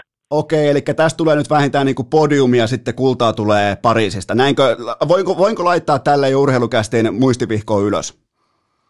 Joo, voidaan kätellä tämä. mites, tota, miltäs Japanissa näyttää? Sä oot nyt Tokiossa, niin, niin miltäs, miltäs kupla tuntuu? No voidaan pitää korjata sen verran, että oltiin semmoisen seitsemän tunnin vaihossa, vaihossa Tokion kentällä ja, ja siellä tuli nähtyä ties mitä konferenssikeskusta ja, ja, ja, ja pari tuntia jouduttiin bussissa, bussissakin venaamaan ennen kuin päästiin Etelä-Japaniin pre tunnin lento vielä Tokiosta Saaga-nimiseen kaupunkiin ja täällä nyt ollaan pari, parisen viikkoa ennen kuin päästään sitten kisa, kisakylään, mutta, mutta sen verran kokemusta Tokiosta, että oli, oli kuuma, kuuma kyllä istua bussissa. Okei, eli ei ole mitään muuta nähty kuin lentokoneita ja busseja nyt sitten. Onko siellä, tota, nyt kun sä oot äh, vähän niin kuin, niin kuin valmistavalla leirillä, niin onko sielläkin ihan täydellinen niin kuin kuplaolosuhde teille tehty? No on, siis on kyllä. Joka, joka aamu lähdetään siinä liikkeelle ja testataan ja, ja, ja harjoitukset, mitä, mitä tehdään, ne tehdään yleisollukentällä ja siinä ei ole, ei ole mahdollista poistua mihinkään. Et voin sanoa, että tällä kestävyysjuoksijana niin se 400 metrin rinkulan tulee aika tutuksi tässä parin viikon aikana, mutta, mutta ei siinä. Lasketaan, lasketaan kierroksia ja käännetään suoraan päästä vasemmalle, niin, niin, niin laitetaan vaikka kästi, kä, vanhoja kästijaksoja tulille, niin siinähän se menee. Niin, sä oot itse kummikuuntelija, niin tota, sulla on tavallaan niin kuin jaksopankkia löytyy. No täytyyhän se, täytyyhän se pitää, pitää mielessä, niin, niin, niin tietää mitä maailmalla on tapahtunut. Mites tota, mä nyt oon tehnyt tiukkaa Topi Raitanen skauttaustyötä ja mä oon pureutunut sun lajiin todella, todella ammattimaisesti, niin selitäpäs mulle nyt tää, että sä oot myös suunnistaja, niin et sä löydä niitä kisapaikkoja vai mikä on homman nimi, että sä niinku myös pyörit karttakädessä siellä tota, kisakeskuksissa? en mä ainakaan arvannut pystyssä pysymään se tota, noin, yleisurheilukisoissa tuon suunnistustaustan se ei ole siinä, siinä auttanut. Mutta tosiaan sieltä, sieltä homma on lähtenyt liikkeelle aikoinaan. Niin kuin rakkaus kestävyysurheiluun tullut suunnistuksen kautta ja, ja, ja meidän perheen semmoinen yhteinen, yhteinen harrastus ja, ja, ja sitä tuli, tuli tehtyä koko tein, teinivuodet oikeastaan enemmän tai vähemmän tosissaan ja, ja, ja tota, no, sitten 2000, 15 kokeili ensimmäisen kerran estejuoksua. Osallistuin meidän ikä, ikäluokan SM-kisoihin ja kävin siellä, siellä kokeilemaan kolmen tonnin esteitä. Ja, ja, ja siitä se kipinä sitten syttyi ja 2017 vaihoin valmentajaa tota noin, niin, yleisurheilun puolelle ja, ja se oli sitten ensimmäinen kesä, kesä, kun reenattiin nimenomaan yleisurheilua varten. Okei, eli siihen saakka käytännössä niin kuin suunnistaja. No kyllä, kyllä, just näin. Se oli se, oli se homma, mitä, mitä rasteja, rasteja haluttiin löytää eri puolilla Eurooppaa. Ja kyllä se sanotaan näin, että kyllä, se, kyllä sitä arvostaa sitä aikaa, että kyllä siinä niin kovuutta, kovuutta oppii, että, että siellä painettiin menemään räntäsateessa keskellä, keskellä peltoa ja ei ollut lämmintä pukuhuonetta odotamassa, mikä, mikä nykyään on enemmän tai vähemmän itseselvyys, itsestäänselvyys itselle, että pääsee tota noin, niin lämpimään pukkariin vaihtaa kamat, niin, niin, niin siellä pistettiin vaan vähän lämmitä päälle ja odotettiin, että muut kaverit tulee metästä, niin päästään kotiin. Niin, niin, niin. Mutta oli se hieno aika ja paljon, paljon kavereita edelleen tota noin, niin, niiltä ajoilta jäänyt, jäänyt omaa elämää. Mullahan on tota, voin sen verran paljastaa, kun sä oot kummikuuntelija, niin tota, mullahan on salattu suunnistusmenneisyys. Mähän on osallistunut muun muassa vaikka Kainuun rasti, rastiviikkoon. Siellä oli sellainen, mä olin ihan pikkujunnu, varmaan joku kahdeksanvuotias, seitsemänvuotias, jotain, jotain sitä luokkaa varmaan, niin siellä oli sellainen niin kuin rastireitti, eli seurattiin sellaista nauhaa siellä metsässä Joo. ja sitten, sitten leimailtiin rasteja, niin mun yksi vaatimattoman urheiluuran hienoimmista hetkistä on se, kun tullaan sitten Kainuun rastiviikon vikalle rastille ja siitä alkaa pääsuora ja tietenkin sitten pellit auki ja vilkuttaa äitille ja isälle, niin Antero Mertaranta oli niin kuin kisakeskus selostajana, niin se bongas mun tiukan kirin ja se sanoi, että tuo, tuolta tulee innokas, innokas poika Esko Seppänen ää, tota, Vierumäen Jytinästä. Ai jumalauta, oli kova hetki, oli hieno hetki, ja tota, mutta ei tullut kultaa. Oltiinko siellä niinku uransa huipulla? Oltiinko no se, siellä niinku ura, ura huipulla? No tuossa olisi melkein voinut lopettaa jo, koska tota, ei ton paremmin, koska ei sen jälkeen, täytyy myöntää, että ei ole Mertaranta mun matseja sen jälkeen selostanut yhtäkään. Niin, mutta siis hei, kyllä säkin muistat, ne oli hienoja, hienoja se koko perheen reissuja, että tota noin, niin, mahtava kelit kun sattuu, niin mikä siinä hienoissa maisemissa käydään vähän ulkoilemassa, niin, niin, niin ei sitä aina tarvitse niin tosissaan ottaa, että täytyisi painaa, painaa tota, noin räkä, räkäposkella, niin Joo, siihen mä, on kyllä hieno, hieno laji. Ja mä muistan vieläkin, mulla oli siis Nimmari Vihkoon, tota, sellainen kuin Jarmo Reiman oli mun suosikki, sitten oli äh, sellainen kuin Reka Mattinen, Reka, ehkä jo, nimi, nimi taisi mennä noin. Sitten olisi, joo, ketähän joo. muita olisi ollut sellaisia legendoja silloin. Ja sitten mä en tykännyt jostain, se, se, se suunnisti Halden SKssa, mutta mä en muista sen nimeä.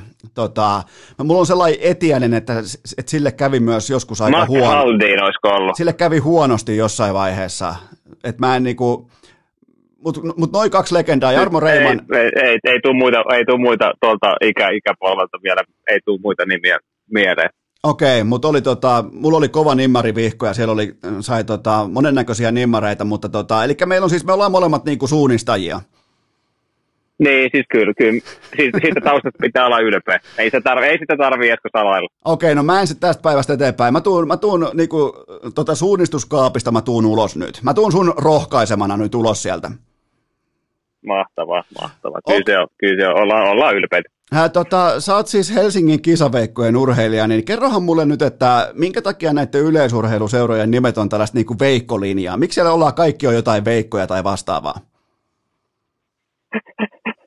niin, ja Tuusulan voimaveikoista meikä on lähtenyt liikkeelle, niin kyllä se, se, pitää kyllä ihan, ihan täysin paikkaansa. Että siis, en mä tiedä, kai se on jotain tämmöistä vanha kunnon talkoo-henkeä, että, että siellä ollaan, tiedätkö, isät ja äidit ja tota, noin, serkut ollaan, ollaan tota, noin, niin, kylämiehet on, on tiedätkö, pistämässä lapsille puitteita kuntoon ja, ja järjestämässä reenejä ja kisoja ja muuta, keräämässä rahaa, niin, niin, niin kai se on jotain tämmöistä perisuomalaista tota noin, niin, sanastoa siltä ajalta, niin, niin, niin kun näitä seuraajia on perustettu. Niin. Mutta ei, ollaan ylpeästi veikkoja. Se on tota, niin, ja muutenkin ne on aika moni, en tiedä tästä seurasta, mutta ne on aatteellisia seuroja, aika moni, ihan tuolta niin kuin TUL ja tuolta todella todella kaukaa. Et ne, ei, niin kuin, ne ei ole niin kuin ihan mitään niin kuin Helsingin jokereita, että ne olisi parikymmentä vuotta sitten perustettuja.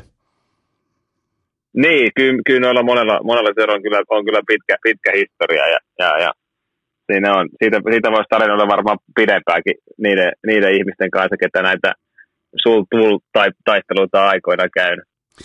Okei, tota, hypätään nyt ihan itse yleisurheiluun, koska tota, kohta alkaa sitten kisat. Mä en muuten oikeastaan, milloin sun muuten, kysytään näin päin, että milloin sulla nyt on siellä sitten ensimmäinen startti? 30. päivä aamulla tätä aikaa, että se on sitten kuusi tuntia myöhemmin, että se on joskus yöllä kahden kolme aikaa, tota, noin 30. päivä tätä kuuta. Onko Okei. sitten perjantai-päivä? Eli siihen on kaksi viikkoa aikaa. Onko muuten, äh, sulla on kuuden tunnin aikaero, niin, niin onko teidän taktiikka se, että on vähintään se niin kuin tunti per vuorokausi sitä siirtymää, vai onko teillä joku tuota, tietty aikaerotaktiikka? No sillä me lähdetään liikenteeseen, että se on se tunti per, tunti per tota, noin, vuorokausi, ja aika lailla laskettu sen sen mukaan, että, että sen takia tultiin, tultiin riittävän aikaisin, että päästään, päästään tekemään sitä viimeiset kovat harjoitukset vielä, vielä tota noin, niin sanotusti sopeutuneena, sopeutuneena tähän aikaan ja, ja, ja ilmastoon, mutta, mutta ei se, tota noin, niin melatonin ja illalla naamaa, niin kyllä se uni tulee. Okei, se tulee sillä. Mutta miten tota, äh, voiko olla muuten sattumaa? Sä juoksit noin viikko sitten Joensuussa sun äh, kolmen tonnin ennätyksesi heti sen perään, kun me sovittiin kästi vierailusta, niin oliko se urheilukästiin äh, niin kuin vierailukysymys sellainen lopullinen boosti, että millä saatiin Raitanen lentoon? Niin, no sanot, kyllä siinä kohtaa, jos kästi, kästi viera, vierailukysymys tulee, niin pitää alkaa performoimaan niin kuin hyvällä tasolla, niin, niin, niin olihan se jo niin kuin aika ruveta, ruveta juoksemaan kilpaa. Että, että, että ei vaan tuossa kesä, kesä, kesän tota noin, niin tullut aika monta kisaa vedettyä reisilleen, niin, niin, niin kyllä se hyvä kisa oli siellä tulossa, niin, niin, niin onneksi se sattui nyt tulemaan vielä ennen, ennen olympiareissua.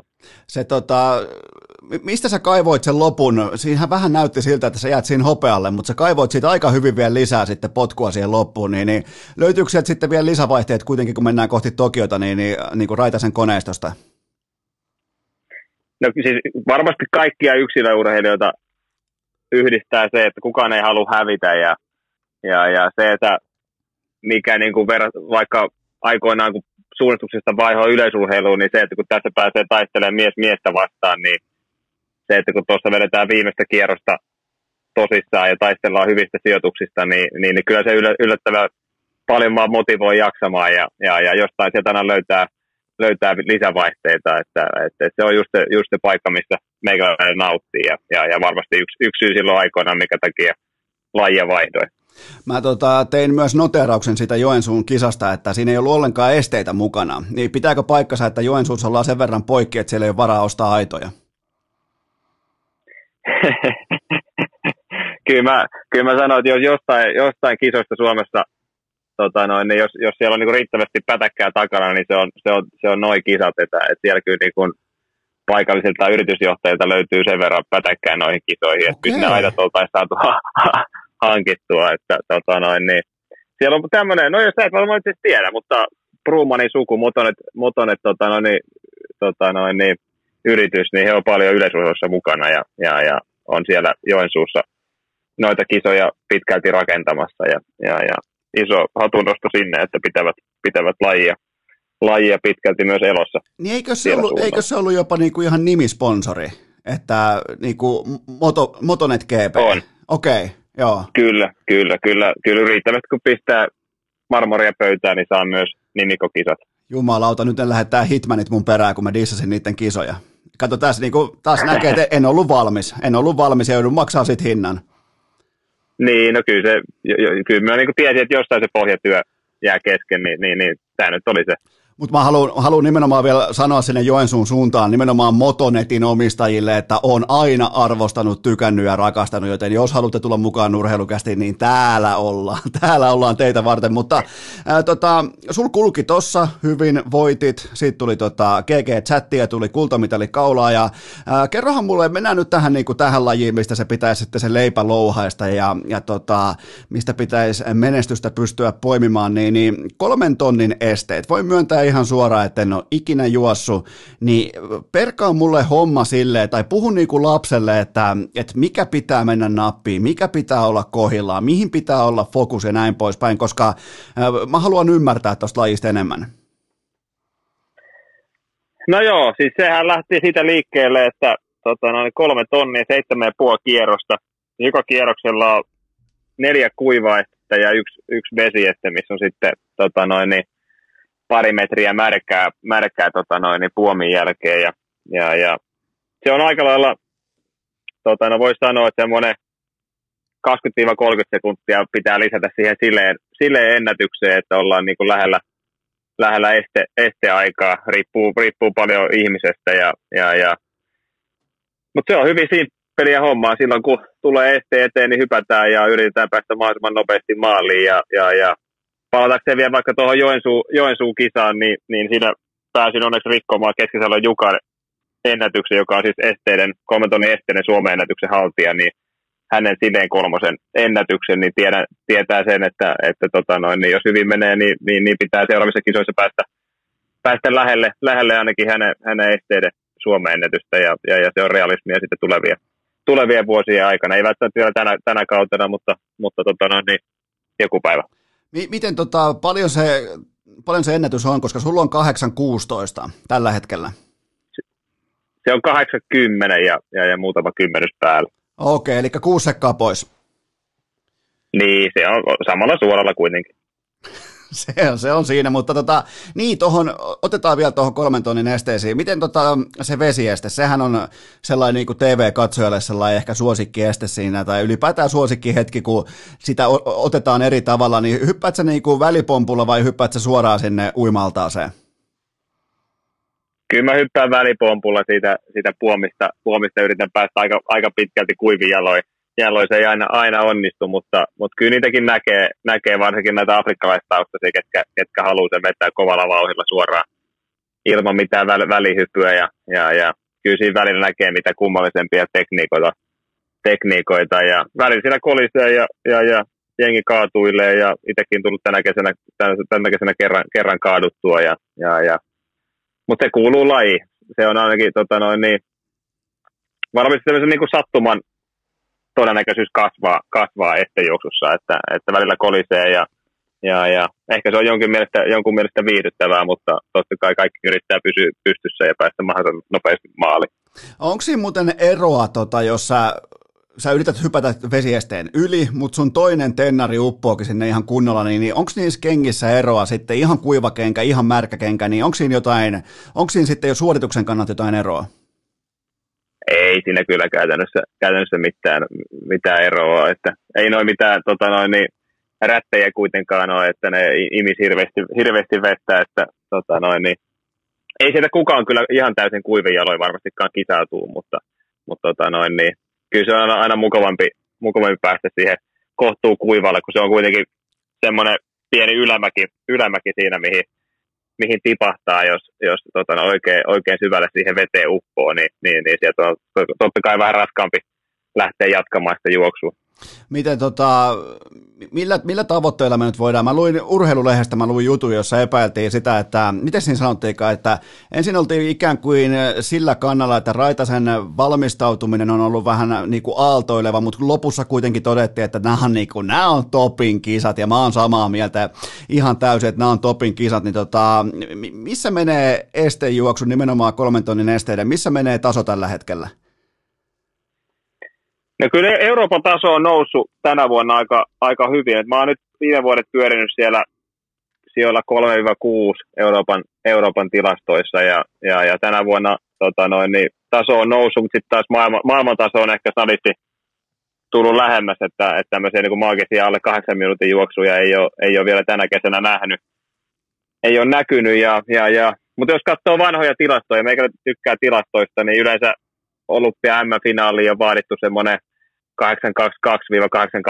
aika, aika ja, ja, ja, se pitäisi olla, olla tota, niin hyvänä päivänä ihan, tai peruspäivänä ihan mahdollista, ja, ja, ja, mutta ennen kaikkea se pitää tulla semmoisella hyvällä joensuumaisella loppu, loppuvedolla, niin, niin, niin kaikki, kaikki eväät siinä, siinä pitäisi olla, että, että finaali, finaaliin pääsee ja, ja, ja sen jälkeen on sitten taas uusi päivä ja uusi kisa. No kerrohan mulle, että millä taktiikalla me nyt hyökätään tähän, kun mä oon, mä oon nyt vähän niin kuin sun kanssa tästä, että niin kuin mukana projektissa, niin, niin, tota, niin tota, millä, millä niin kuin taktiikalla, onko alku rennommin rullaten, mitä tahansa, että niin kuin, missä kohtaa sitten aletaan ottaa miehestä mittaa? No pitäisikö mun käsikirjoittaa tämä, tämä kisa sulle Pitää, ehdottomasti. No joo, kyllä mä sadan metrin jälkeen meikä on viimeisenä, pidetään sykkeet kuitenkin alhaalla ja, ja, ja siinä mennään tota noin, niin parisen kierrosta porukan häänillä, saa ottaa esteet rauhassa, ei tule mitään kompurointia ja sitten tunnustelee sitä vauhtia, vauhtia, että lähdetäänkö tänään juoksemaan vauhtijuoksua vai, vai, vai hiljaa, joka tarkoittaa sitä, että pitää olla lopussa enemmän tai enemmän vielä hereillä. Ja, ja, ja. Mutta jos juostaan varsinkin hiljaa, niin, niin puolen välin jälkeen pitää ruveta nousemaan lähemmäs kärkeä. Sitten kun ne viimeiset kolme kierrosta alkaa, niin, niin, niin se on huomattavasti, tai pitää juosta huomattavasti kovempaa, jos lähtee sitä kolme sekuntia peräistä letka hänniltä, niin, niin siinä vaiheessa, kun ruvetaan juoksemaan kovaa, niin pitää olla pelipaikoilla. Ja, ja, ja sitten siinä vaiheessa nostaa omaa sijoitusta ja, ja, ja olla sitten myös valmis itse viimeisellä parilla kierroksella tekemään töitä, töitä myös vaikka keulasta, että, että saa, saa hyvän sijoituksen ja, ja, ja hyvän paikan. Mutta jos, jos huomaa sen, että juostaan vaikka 8-20 tähtävää vauhtia, niin, niin, niin, siinä ei ole mikään kiire höntyillä, höntyillä sinne tota noin, niin suoraan jatkopaikan saa kolme urheilijaa, jos oikein muistan, niin, niin ei tarvi olla väkisin kolmen joukossa. Anteeksi, neljä saa suoraan jatkopaikan, niin, niin, niin pitäisi ehkä varmaan tarkistaa toi ennen kisoja vielä. Ei kannata, ei ihan, anna palaa vaan. niin, niin. Sitten pitää olla, olla pelipaikalla, kun alkaa tapahtumaan, että se on oikeastaan se homma juju, että ei siinä ekalla tonnilla ei, ei oikeastaan niin kuin, tota noin, niin mitään väliä, missä, missä on, kunhan pysyy pystyssä ja, ja, ja säästää voimia siihen loppuun. Niin onko se sitten ihan heti yhdeksältä aamulla se suoritus siellä nyt sitten 30. päivä? Joo, kyllä se, on, se on, taitaa olla yleisurheilujen osalta ihan ensimmäisiä, ensimmäisiä lajeja, mitä, mitä tota noin, niin näissä kisoissa käy. Okei, eli pääset vähän niin kuin nauttimaan neitsellisestä radasta ja näin poispäin, joten kyllähän se niin kuin, miten toi aamulla juokseminen, onko se, kum, mä kysyn näin päin, kumpana ajankohtana juoksisit ennemmin, ihan aamusta vai sitten ihan illasta? No kyllä mä enemmän, ei voi sanoa, että yöjuoksujen fani, mutta kyllä mä iltaisin tykkään juosta kilpaa ja, ja, ja siellä meidän tyypillisesti kisat on myöhään, myöhään illalla 8-9 aikaa, niin siihen varmasti kaikki on tottunut, mutta täällä täällä mennään aamulla, aamulla ja, ja, ja tota noin, niin sen takia pitää ruveta vähän kelloa tota noin, siirtämään se siihen malliin, että ei, ei, ei pysty ihan seitsemän asti sinä aamuna, aamuna nukkumaan, vaan pitää aika tota noin, heräsi, aikaisin herätä ja, ja, ja olla, olla, myös valmis. Että sen takia täällä Precampilla nimenomaan halutaan tiettyjä harjoituksia tehdä, tehdä aikaisin aamulla ja, ja, ja nostaa vireystasoa siinä aamun mittaan, että yhdeksältä on valmis. Jännittääkö siinä just sitä ennen kuin tämä tota, lähettäjä ampuu sillä haulikolla ilmaan, niin onko siinä, onko siinä perhosia vatsassa? No ei saa, vaikea sanoa, vaikea sanoa, että riippuu niin paljon kisoista, että kyllä mä muistan ensimmäiset arvokisat Berliinissä 2018, kun oli semmoinen reilu 80 000 ihmistä Berliinin olympiastadionilla tota noin, niin, katsomassa. Ja siinä kun verytteli ja tuntee se, kun se ihmismassa tota noin, niin, kuitenkin hyppii siellä stadionilla, niin kyllä se niin kuin semmoinen tietty tota noin, niin, värinä, värinä tulee sinne stadionin uumeniin, kun sieltä kävelee, kävelee stadionin sisälle sitten kentälle, niin, niin, niin siinä, siinä helposti vähän jännittää, mutta sitten kun päästään radalle ja, ja, ja pilliin vihelletään, niin se on sitten tuttua, tuttua hommaa, niin jotenkin siinä kohtaa se kaikki jännitys, jos sitä on ollut, niin, niin, niin katoaa, että, että sitten se on vaan juoksemisesta ja, ja, ja itsestä kiinni, mutta kyllä sitä ennen totta kai fiilistelee, että toki nyt täällä Tokiossa, niin täällä ei nyt ihan hirveästi pääse yleisöä, yleisöä lämmittämään ennen, ennen, ennen kisoja, että tota noin, niin saa nähdä, mitä, mitä musiikkia siellä oikein, millainen playlisti siellä paikallisella DJllä on meitä viihdyttämässä. Kuinka paljon se harmittaa, että ei ole nyt sitten faneja paikalla? No onhan se, onhan se tota noin, harmittava, harmittava. Tässä tilanteessa varmasti oikein päätös, mutta, mutta isossa kuvassa niin piti olla paljon perhettä paikalla, kaikki sisarukset ja, ja, ja iso, vanhemmat niin halusi tulla, halusi tulla kisoja katsomaan, niin, niin, niin totta kai se on, olisi ollut hienoa, että siellä olisi päässyt olemaan, olemaan jengiä, jengiä katsomassa, että kuitenkin isot, isot kisat ja, ja, ja monesti älyttömän hyvä, hyvä tunnelma. Japanilaiset oikein yleisurheilu kansaa myös, niin, niin, niin varmasti olisi ollut eri, erityyppiset kisat urheilijalle, mutta, mutta saa nähdä, mitä ne, mitä ne on sinne keksinyt, keksinyt sitten korvikkeeksi. Onko toi muuten sun ensimmäinen kerta nyt sitten Japanissa? Kyllä tämä on ihan, ihan Japanissa, Japanissa ensimmäinen kerta, että susia on tullut syötyä, mutta sitä ei varmaan lasketa. Sitä, sitä ei lasketa jo, että tota, mutta toi on kyllä harmi, harmi sikälikin, että teillä on nyt tota, te olette sitten kuplassa, kisat ollaan kuplassa, ei ole faneja eikä pääse sinne niin kuin Tokiossakaan ei pääse kylille katsomaan, koska ainakin mun kaupunkirankingissa varmaan mä heitän sen koko maailman top kolmoseen omalta osalta. Se, se lista on aika kattava ja kyllä mä Tokion laitan todella korkealle. No joo, kyllä mä oon näin kuullut, että se on kyllä hieno, hieno kaupunki, että, että, että nyt ei pääse kyllä oikein mitään, mitään näkemään, mutta, mutta tota noin, niin pitää varmaan tulla toiste, toiste joskus lomalle, lomalle tänne sitten tota noin, kattelemaan, fiilistelemään paikkoja, mutta tota noin, mitä nyt on tämän tota, pari päivää täällä ollut, niin hyvin, hyvin tota noin, niin, ystävällistä sakkia tämä paikallinen väestö, väestö on, että, että vaikka, vaikka lehdet kirjoitti, että ei ne halua, että kisat, kisat pidetään, mutta ainakin meidän tota noin, niin täällä kaupungissa, missä, missä me ollaan, niin täällä on tiedätkö, Suomen lippu ja tota, no, niin kadut täynnä ja, ja, ja nämä on niin kuin aivan, kuvernööri piti pitkän, pitkän puheen siitä, miten, miten hän on ylpeä siitä, että me tultiin nimenomaan just tänne kaupunkiin, että, että, että jos... Kyllä ne ainakin tuntuu sille, että ne, ne, ne on, on niin urheilijoita tänne, tänne halunnut, mutta totta kai tilanne on eri, erilainen eri, eri puolilla Japania, mutta täällä, täällä ainakin nämä on halunnut, halunnut että, että urheilijat on löytänyt tiensä tänne. Se, tota, se on hyvin mielenkiintoista. Mä olin kuusi vuotta sitten Tokiossa ja sitten ajaudun juttuihin parikin kertaa sitten tota, paikallisten kanssa. Ja siellä Suoma, Suomi on kovassa arvossa. Ja mä sitten pohdin, että no, no miksi näin, että no totta kai niin sitten niin kuin, että Suomi on erittäin koulutettu maa ja hyvinvointi on korkealla, onnellinen maa, näin poispäin, mutta sitten sanoin, että ne niin kuin yhtä urheilijan, yhden urheilijan muistaa niin kuin ylitse muiden. Ja mä ajattelin, että no totta, totta, totta kai se on Mika Häkkinen, että se on varmaan meidän Mika Häkkisen Mika, niin ei ollut Toni Halme, mieti. Se, se on, siis Toni, ihan oikeasti, tämä ei ole mitään urheilukästimäistä suolaa tai muuta. Se oli rauha hänen sielulleen, mutta tota, se oli Toni Halme, joka oli siellä heidän mielestään niin kuin ihan legendan asemassa. Se oli siis ollut näissä showpaineissa ja näissä. Todella suosittu Jaa. figuuri ää, siellä Japanissa.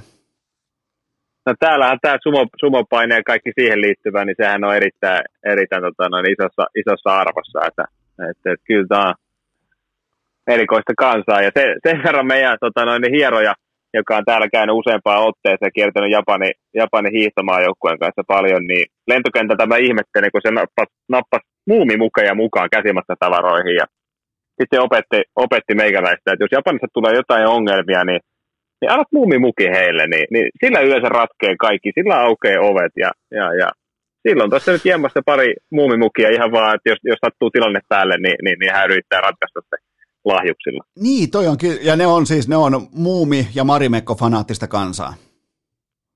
Niin, näin, näin. Nyt toivottavasti pääsee näkemään käytännössä, että, että, että mi, mihin oviin niillä oikein pääsee. Että pääseekö niillä kisä kyllä ulkopuolelle, niin, niin en usko, mutta, mutta kyllä mä uskon, että niillä jotain, jotain saa.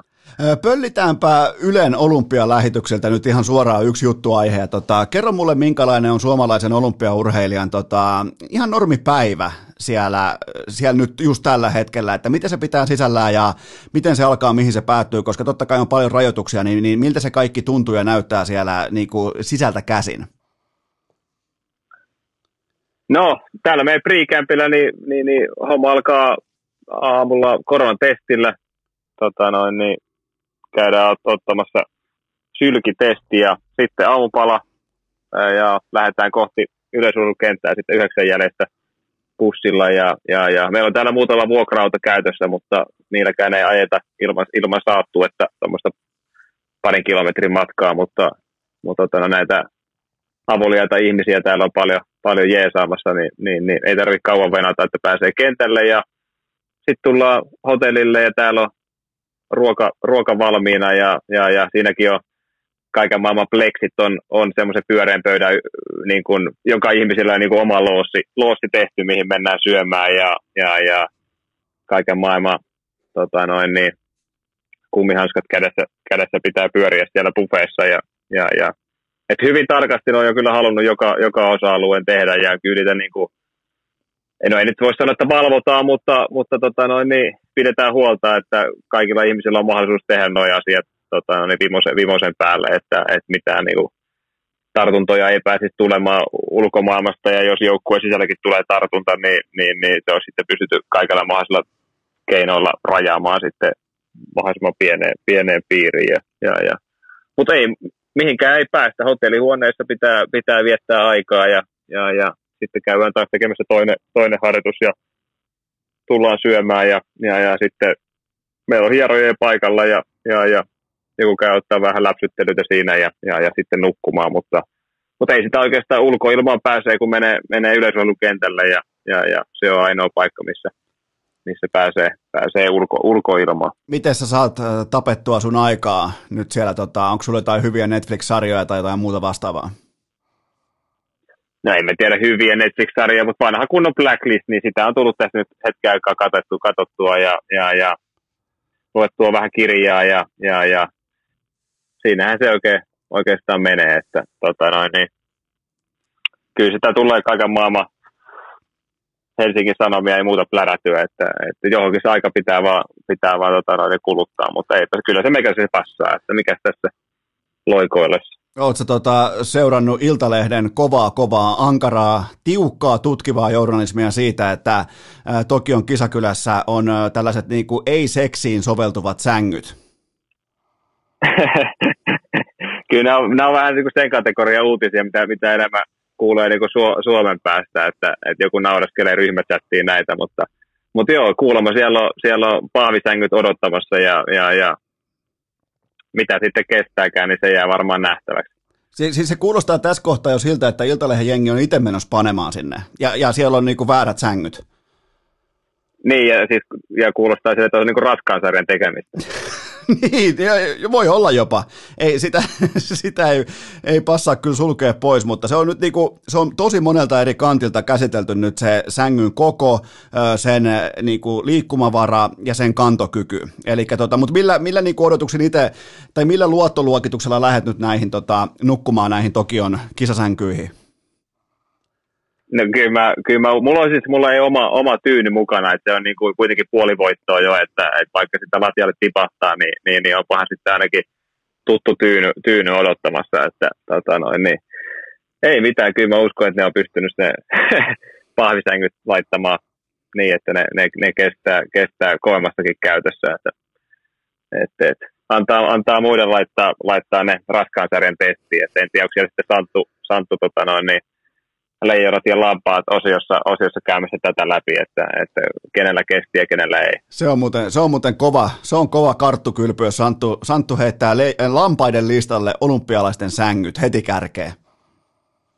Niin, niin, nimenomaan. Se on sitä, katsotaan mitä, mitä kolumnia sitä tulee. Sieltä tulee ja se on takuu varmaan, se on tehtaan takuulla, mutta tota, mitähän muuta mulla oli vielä liittyen näihin ihan olympialaisiin? Kyllä mutta jotain oli äsken vielä mielessä tota, hei, mä menen, mä menen elokuussa, mä menen pyhälle maastojuoksukisoihin, niin mitä eväitä sä annat mulle mukaan nelinkertaisena maastojuoksun Suomen mestarina? Paljon siinä on matkana? se on kaikista pienin, se kymmenen kilsaa. No eihän se nyt ole pitkä matka. Kyllä sä, sä käyt tota noin niin, mä oon huomannut sun somesta, että sähän käyt oikein maasta pyöräilemässä ja nyt, nyt tommosen niin kuin epämaasta eli kippura, kippurasarvisenkin hommannut, niin, niin, niin kyllä se lähtee, että laitetaan toistoja sisään. Että, että juoksu on siitä, siitä niin kuin kiva laji, että kun se ei kehity oikeastaan millään muulla kuin juoksemalla, että, että ei se auta, kun siitä on lenkkarit jalkaa ja käyvä, käyvä tiedätkö, kaksi-kolme kertaa viikossa juoksemassa, niin ei se ole sen, sen vaikeampaa. Että, valikoina yleensä ne hyvät päivät, milloin aurinko paistaa ja, ja, ja ei ole hirveän tuulista, niin sitä voi jopa nauttia, nauttia alkuun, mutta tota noin, niin toistojen kautta. Ei se juokseminen ei ole, ei ole helpoin liikuntamuoto varmastikaan kaikille, niin, niin, niin sen aloittaminen ei ole aina, aina helppoa, mutta pieni, pieni askeli, lyhyitä lenkkejä alkuun, niin sitten se lähtee. Sä, tota, sä oot vielä verrattain aika nuori, nuori varsa, niin tota, onko sulla vielä koskaan tullut sellaista aamua tai sellaista hetkeä tai päivää, että vittu en muuten juokse? Siis kyllähän niitä tulee, varsinkin jossain syyskuun, syyskuun sateella, niin, niin, niin eihän se aina, aina kiva homma ole, mutta, mutta yleensä reenin jälkeen on eri, eri mieli, että, että jos, jos oikein niin kuin paljon joku ei niin kuin jaksaisi ja muuta, niin, niin, niin sitten meikä yleensä menee juoksumatolle juoksemaan ja, ja, ja ei, ei tiedätkö, niin kuin just niin kuin huono keli, niin monesti sieltä se niin kuin motivaatio kyllä niin kuin tipahtaa, kun, kun joutuu, joutuu painamaan jossain kylmässä sateessa, niin, niin, niin sen verran pehmeäksi tässä on päässyt, että sitten sit mennään juoksumatolle juoksemaan ja tehdään, tehdään reenit pois. Et jos, jos niitä reenejä ei tekisi, niin, niin, niin ei tänne olisi mitään asiaa lähteekään olympiakisoihin. Okei, eli niin kuin tuollaisen yhden soft-lampaan otat, otat itsellesi heti kärkeen.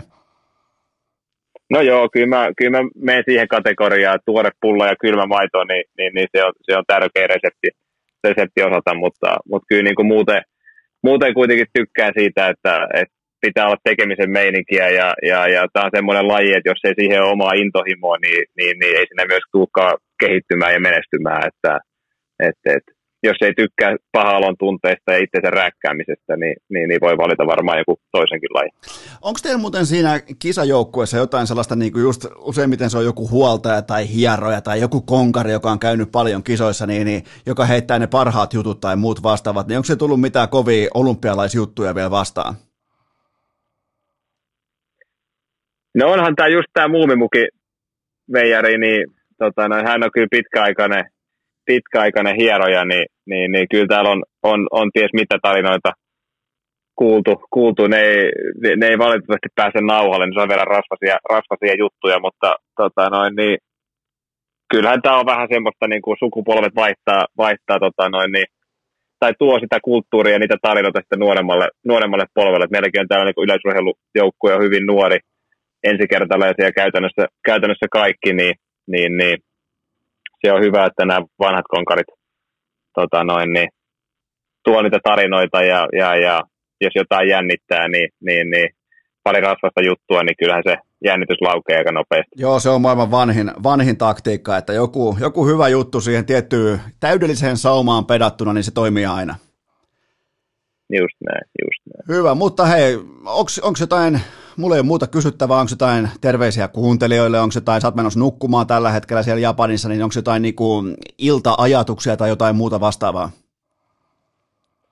No ei, kyllä mä tota noin, niin menisin tuossa lähteä unten maille ja, ja, ja, aamulla taas laittaa lenkkarit jalkaan. Et se on aika peruskaava meikäläisen arjessa, että, että kahdesti päivässä mennään ja välissä nukutaan ja syyään ja, ja, ja se on hyvin yksinkertaista ja hienoa elämää. Että, että toivottavasti jokainen löytää jonkun, jonkun osa-alueen, missä, mitä tykkää tehdä yhtä, yhtä kovalla intohimolla, niin, niin, niin se olisi kyllä hieno. Osaat sä, oot se on niin konkari tai niin, niin kuin tota, meritoitun urheilija, että sä saat mennä myös nukkuessa eteenpäin? no mä veikkaan, että ne opetellaan vain jossain Vierumäen luentotilassa noin, noin haastattelut, missä, missä, missä mennään missä mennään jatkuvasti eteenpäin. Että jätetään, jätetään se sinne. Okei, jätetään se sinne, mutta hei, Topi Raitanen, suoraan Japanista. Tämähän oli kova. Mieti nyt, mitä nykypäivän tekniikka tarjoaa. Mä oon täällä keskellä maaseutua, saat Japanissa ja silti meillä on, niinku, meillä on 35 minuuttia kuranttia kauraa narulla. Eikö se ole aikamoinen niinku modernin ajan ihme? Niin, siis kyllähän se on. Ja varsinkin tota noin, niin, tämmöisenä aikana, niin eihän tämä, olisiko kästi enää hengissä ilman, ilman näitä. No niin, no tuskin olisi, niin. Ja olisiko urheiluakaan ilman näitä, että, niin kuin, että olisiko urheilua ilman kästiä? Sekin on hyvä kysymys. Niin, no että... siis nimenomaan. Sen mä kuulin näiltä uimareilta, että jenkit oli mennyt ostaa miljardilla heidän TV-oikeudet, niin ne joutuu aloittaa kahdeksalta ja uimaan ihan sen takia, että saadaan jenkeissä prime time. Että Joo, siis, rahalla saa ja, ja ur- urheilijat venyy. Joo, siis jos joku, joku niin kuin epäilee, että, että mikä määrittää, niin se on NBCn sopimus, mikä määrittää, että milloin urheillaan ja mitä urheillaan. Niin tota, se, on, Kyllä. se, se, tota, se sanelee aika suoraan sen, niin kuin pitää ollakin. Se, joka maksaa isoimman laskun, joka, joka ottaa sen laskun lähtiessään ravintolasta, niin kyllä sillä on tietyt puheoikeudet. Niin, se on, se on just näin. Se on. Me, me urheillaan motonet GP-kisoissa ja uimarit ui kahdeksalta, niin, niin, niin rahalla saa rahalla saa ja hevosella pääsee ja, ja Joensuussa tulee ennätyksiä ja, tota, ja nyt lähdetään siis, eli mä kertaan vielä tavoitteet. Olympiakulta, rantatontti ja tota, sen jälkeen sellainen kesäkier, äh, kiitoskiertue. Joo, kyllä me voidaan, kyllä me voidaan mennä tällä. Ja sitten jälkeen oikeastaan, jos on niin olympiakultaa voittanut, niin se on sitten niin kuin joku raitasen hölkkä, jossain päin maaseutua, niin varmaan Tuusulan järven ympäri, niin, niin, niin se on sitten niin kuin siltä, siltä selvä. Okei, jos, jos, jos tulee Raitasen hölkkää olympiakullan hengessä, niin mä lupaan, että urheilukäst on johtava mediapääyhteistyökumppani siinä tapahtumassa. Joo, jos saadaan vaikka tota noin, niin Artero Mertaranta selostama, niin nähdäänkö myös Eno Esko juoksemassa? Totta kai, ja nimenomaan loppusuora täysiä. Muista muuten, muista muuten niin kuin, myös Tokiossa, sitten loppusuora, vikan kerran kun käännyt sieltä vika-aita, niin sen jälkeen sitten, vaikka olisi kaikki mennyt vihkoon, niin loppusuora määrittää menestyksen, niin siihen pelti auki. On, on. Ky- kyllä mä annan tähän niin takuu, että, että viimeinen, viimeinen 200 metriä tulee se, minkä, minkä päästään, vaikka olisi kuinka huonosti mennyt. Loistavaa, mutta hei, sä meet nukkumaan, Topi Raitanen, kiitokset tästä. Ja tota, tää, oli, tää oli oikein mukavaa, niin ei muuta kuin kaikkea parasta sinne tota, Japanin suuntaan. Kiitos. Ja kaikille kuuntelijoille yleisesti nyt mä vaan totean, koska mä en tiedä mitä on tulossa seuraavaksi, joten jonain päivänä aivan pommin varmasti lähiaikoina jatkuu.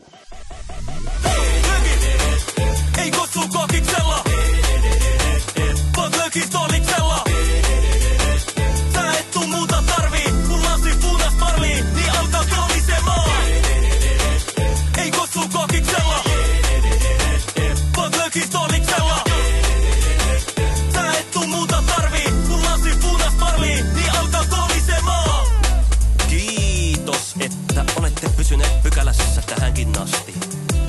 Toivotan teidät kaikki tervetulleeksi myös jatkossa. Muistakaa nauttia elämästä arjen vastoinkäymisistä huolimatta. Allekirjoittanut kiittää ja kuittaa. Peliä. Oliko tämä jo tässä?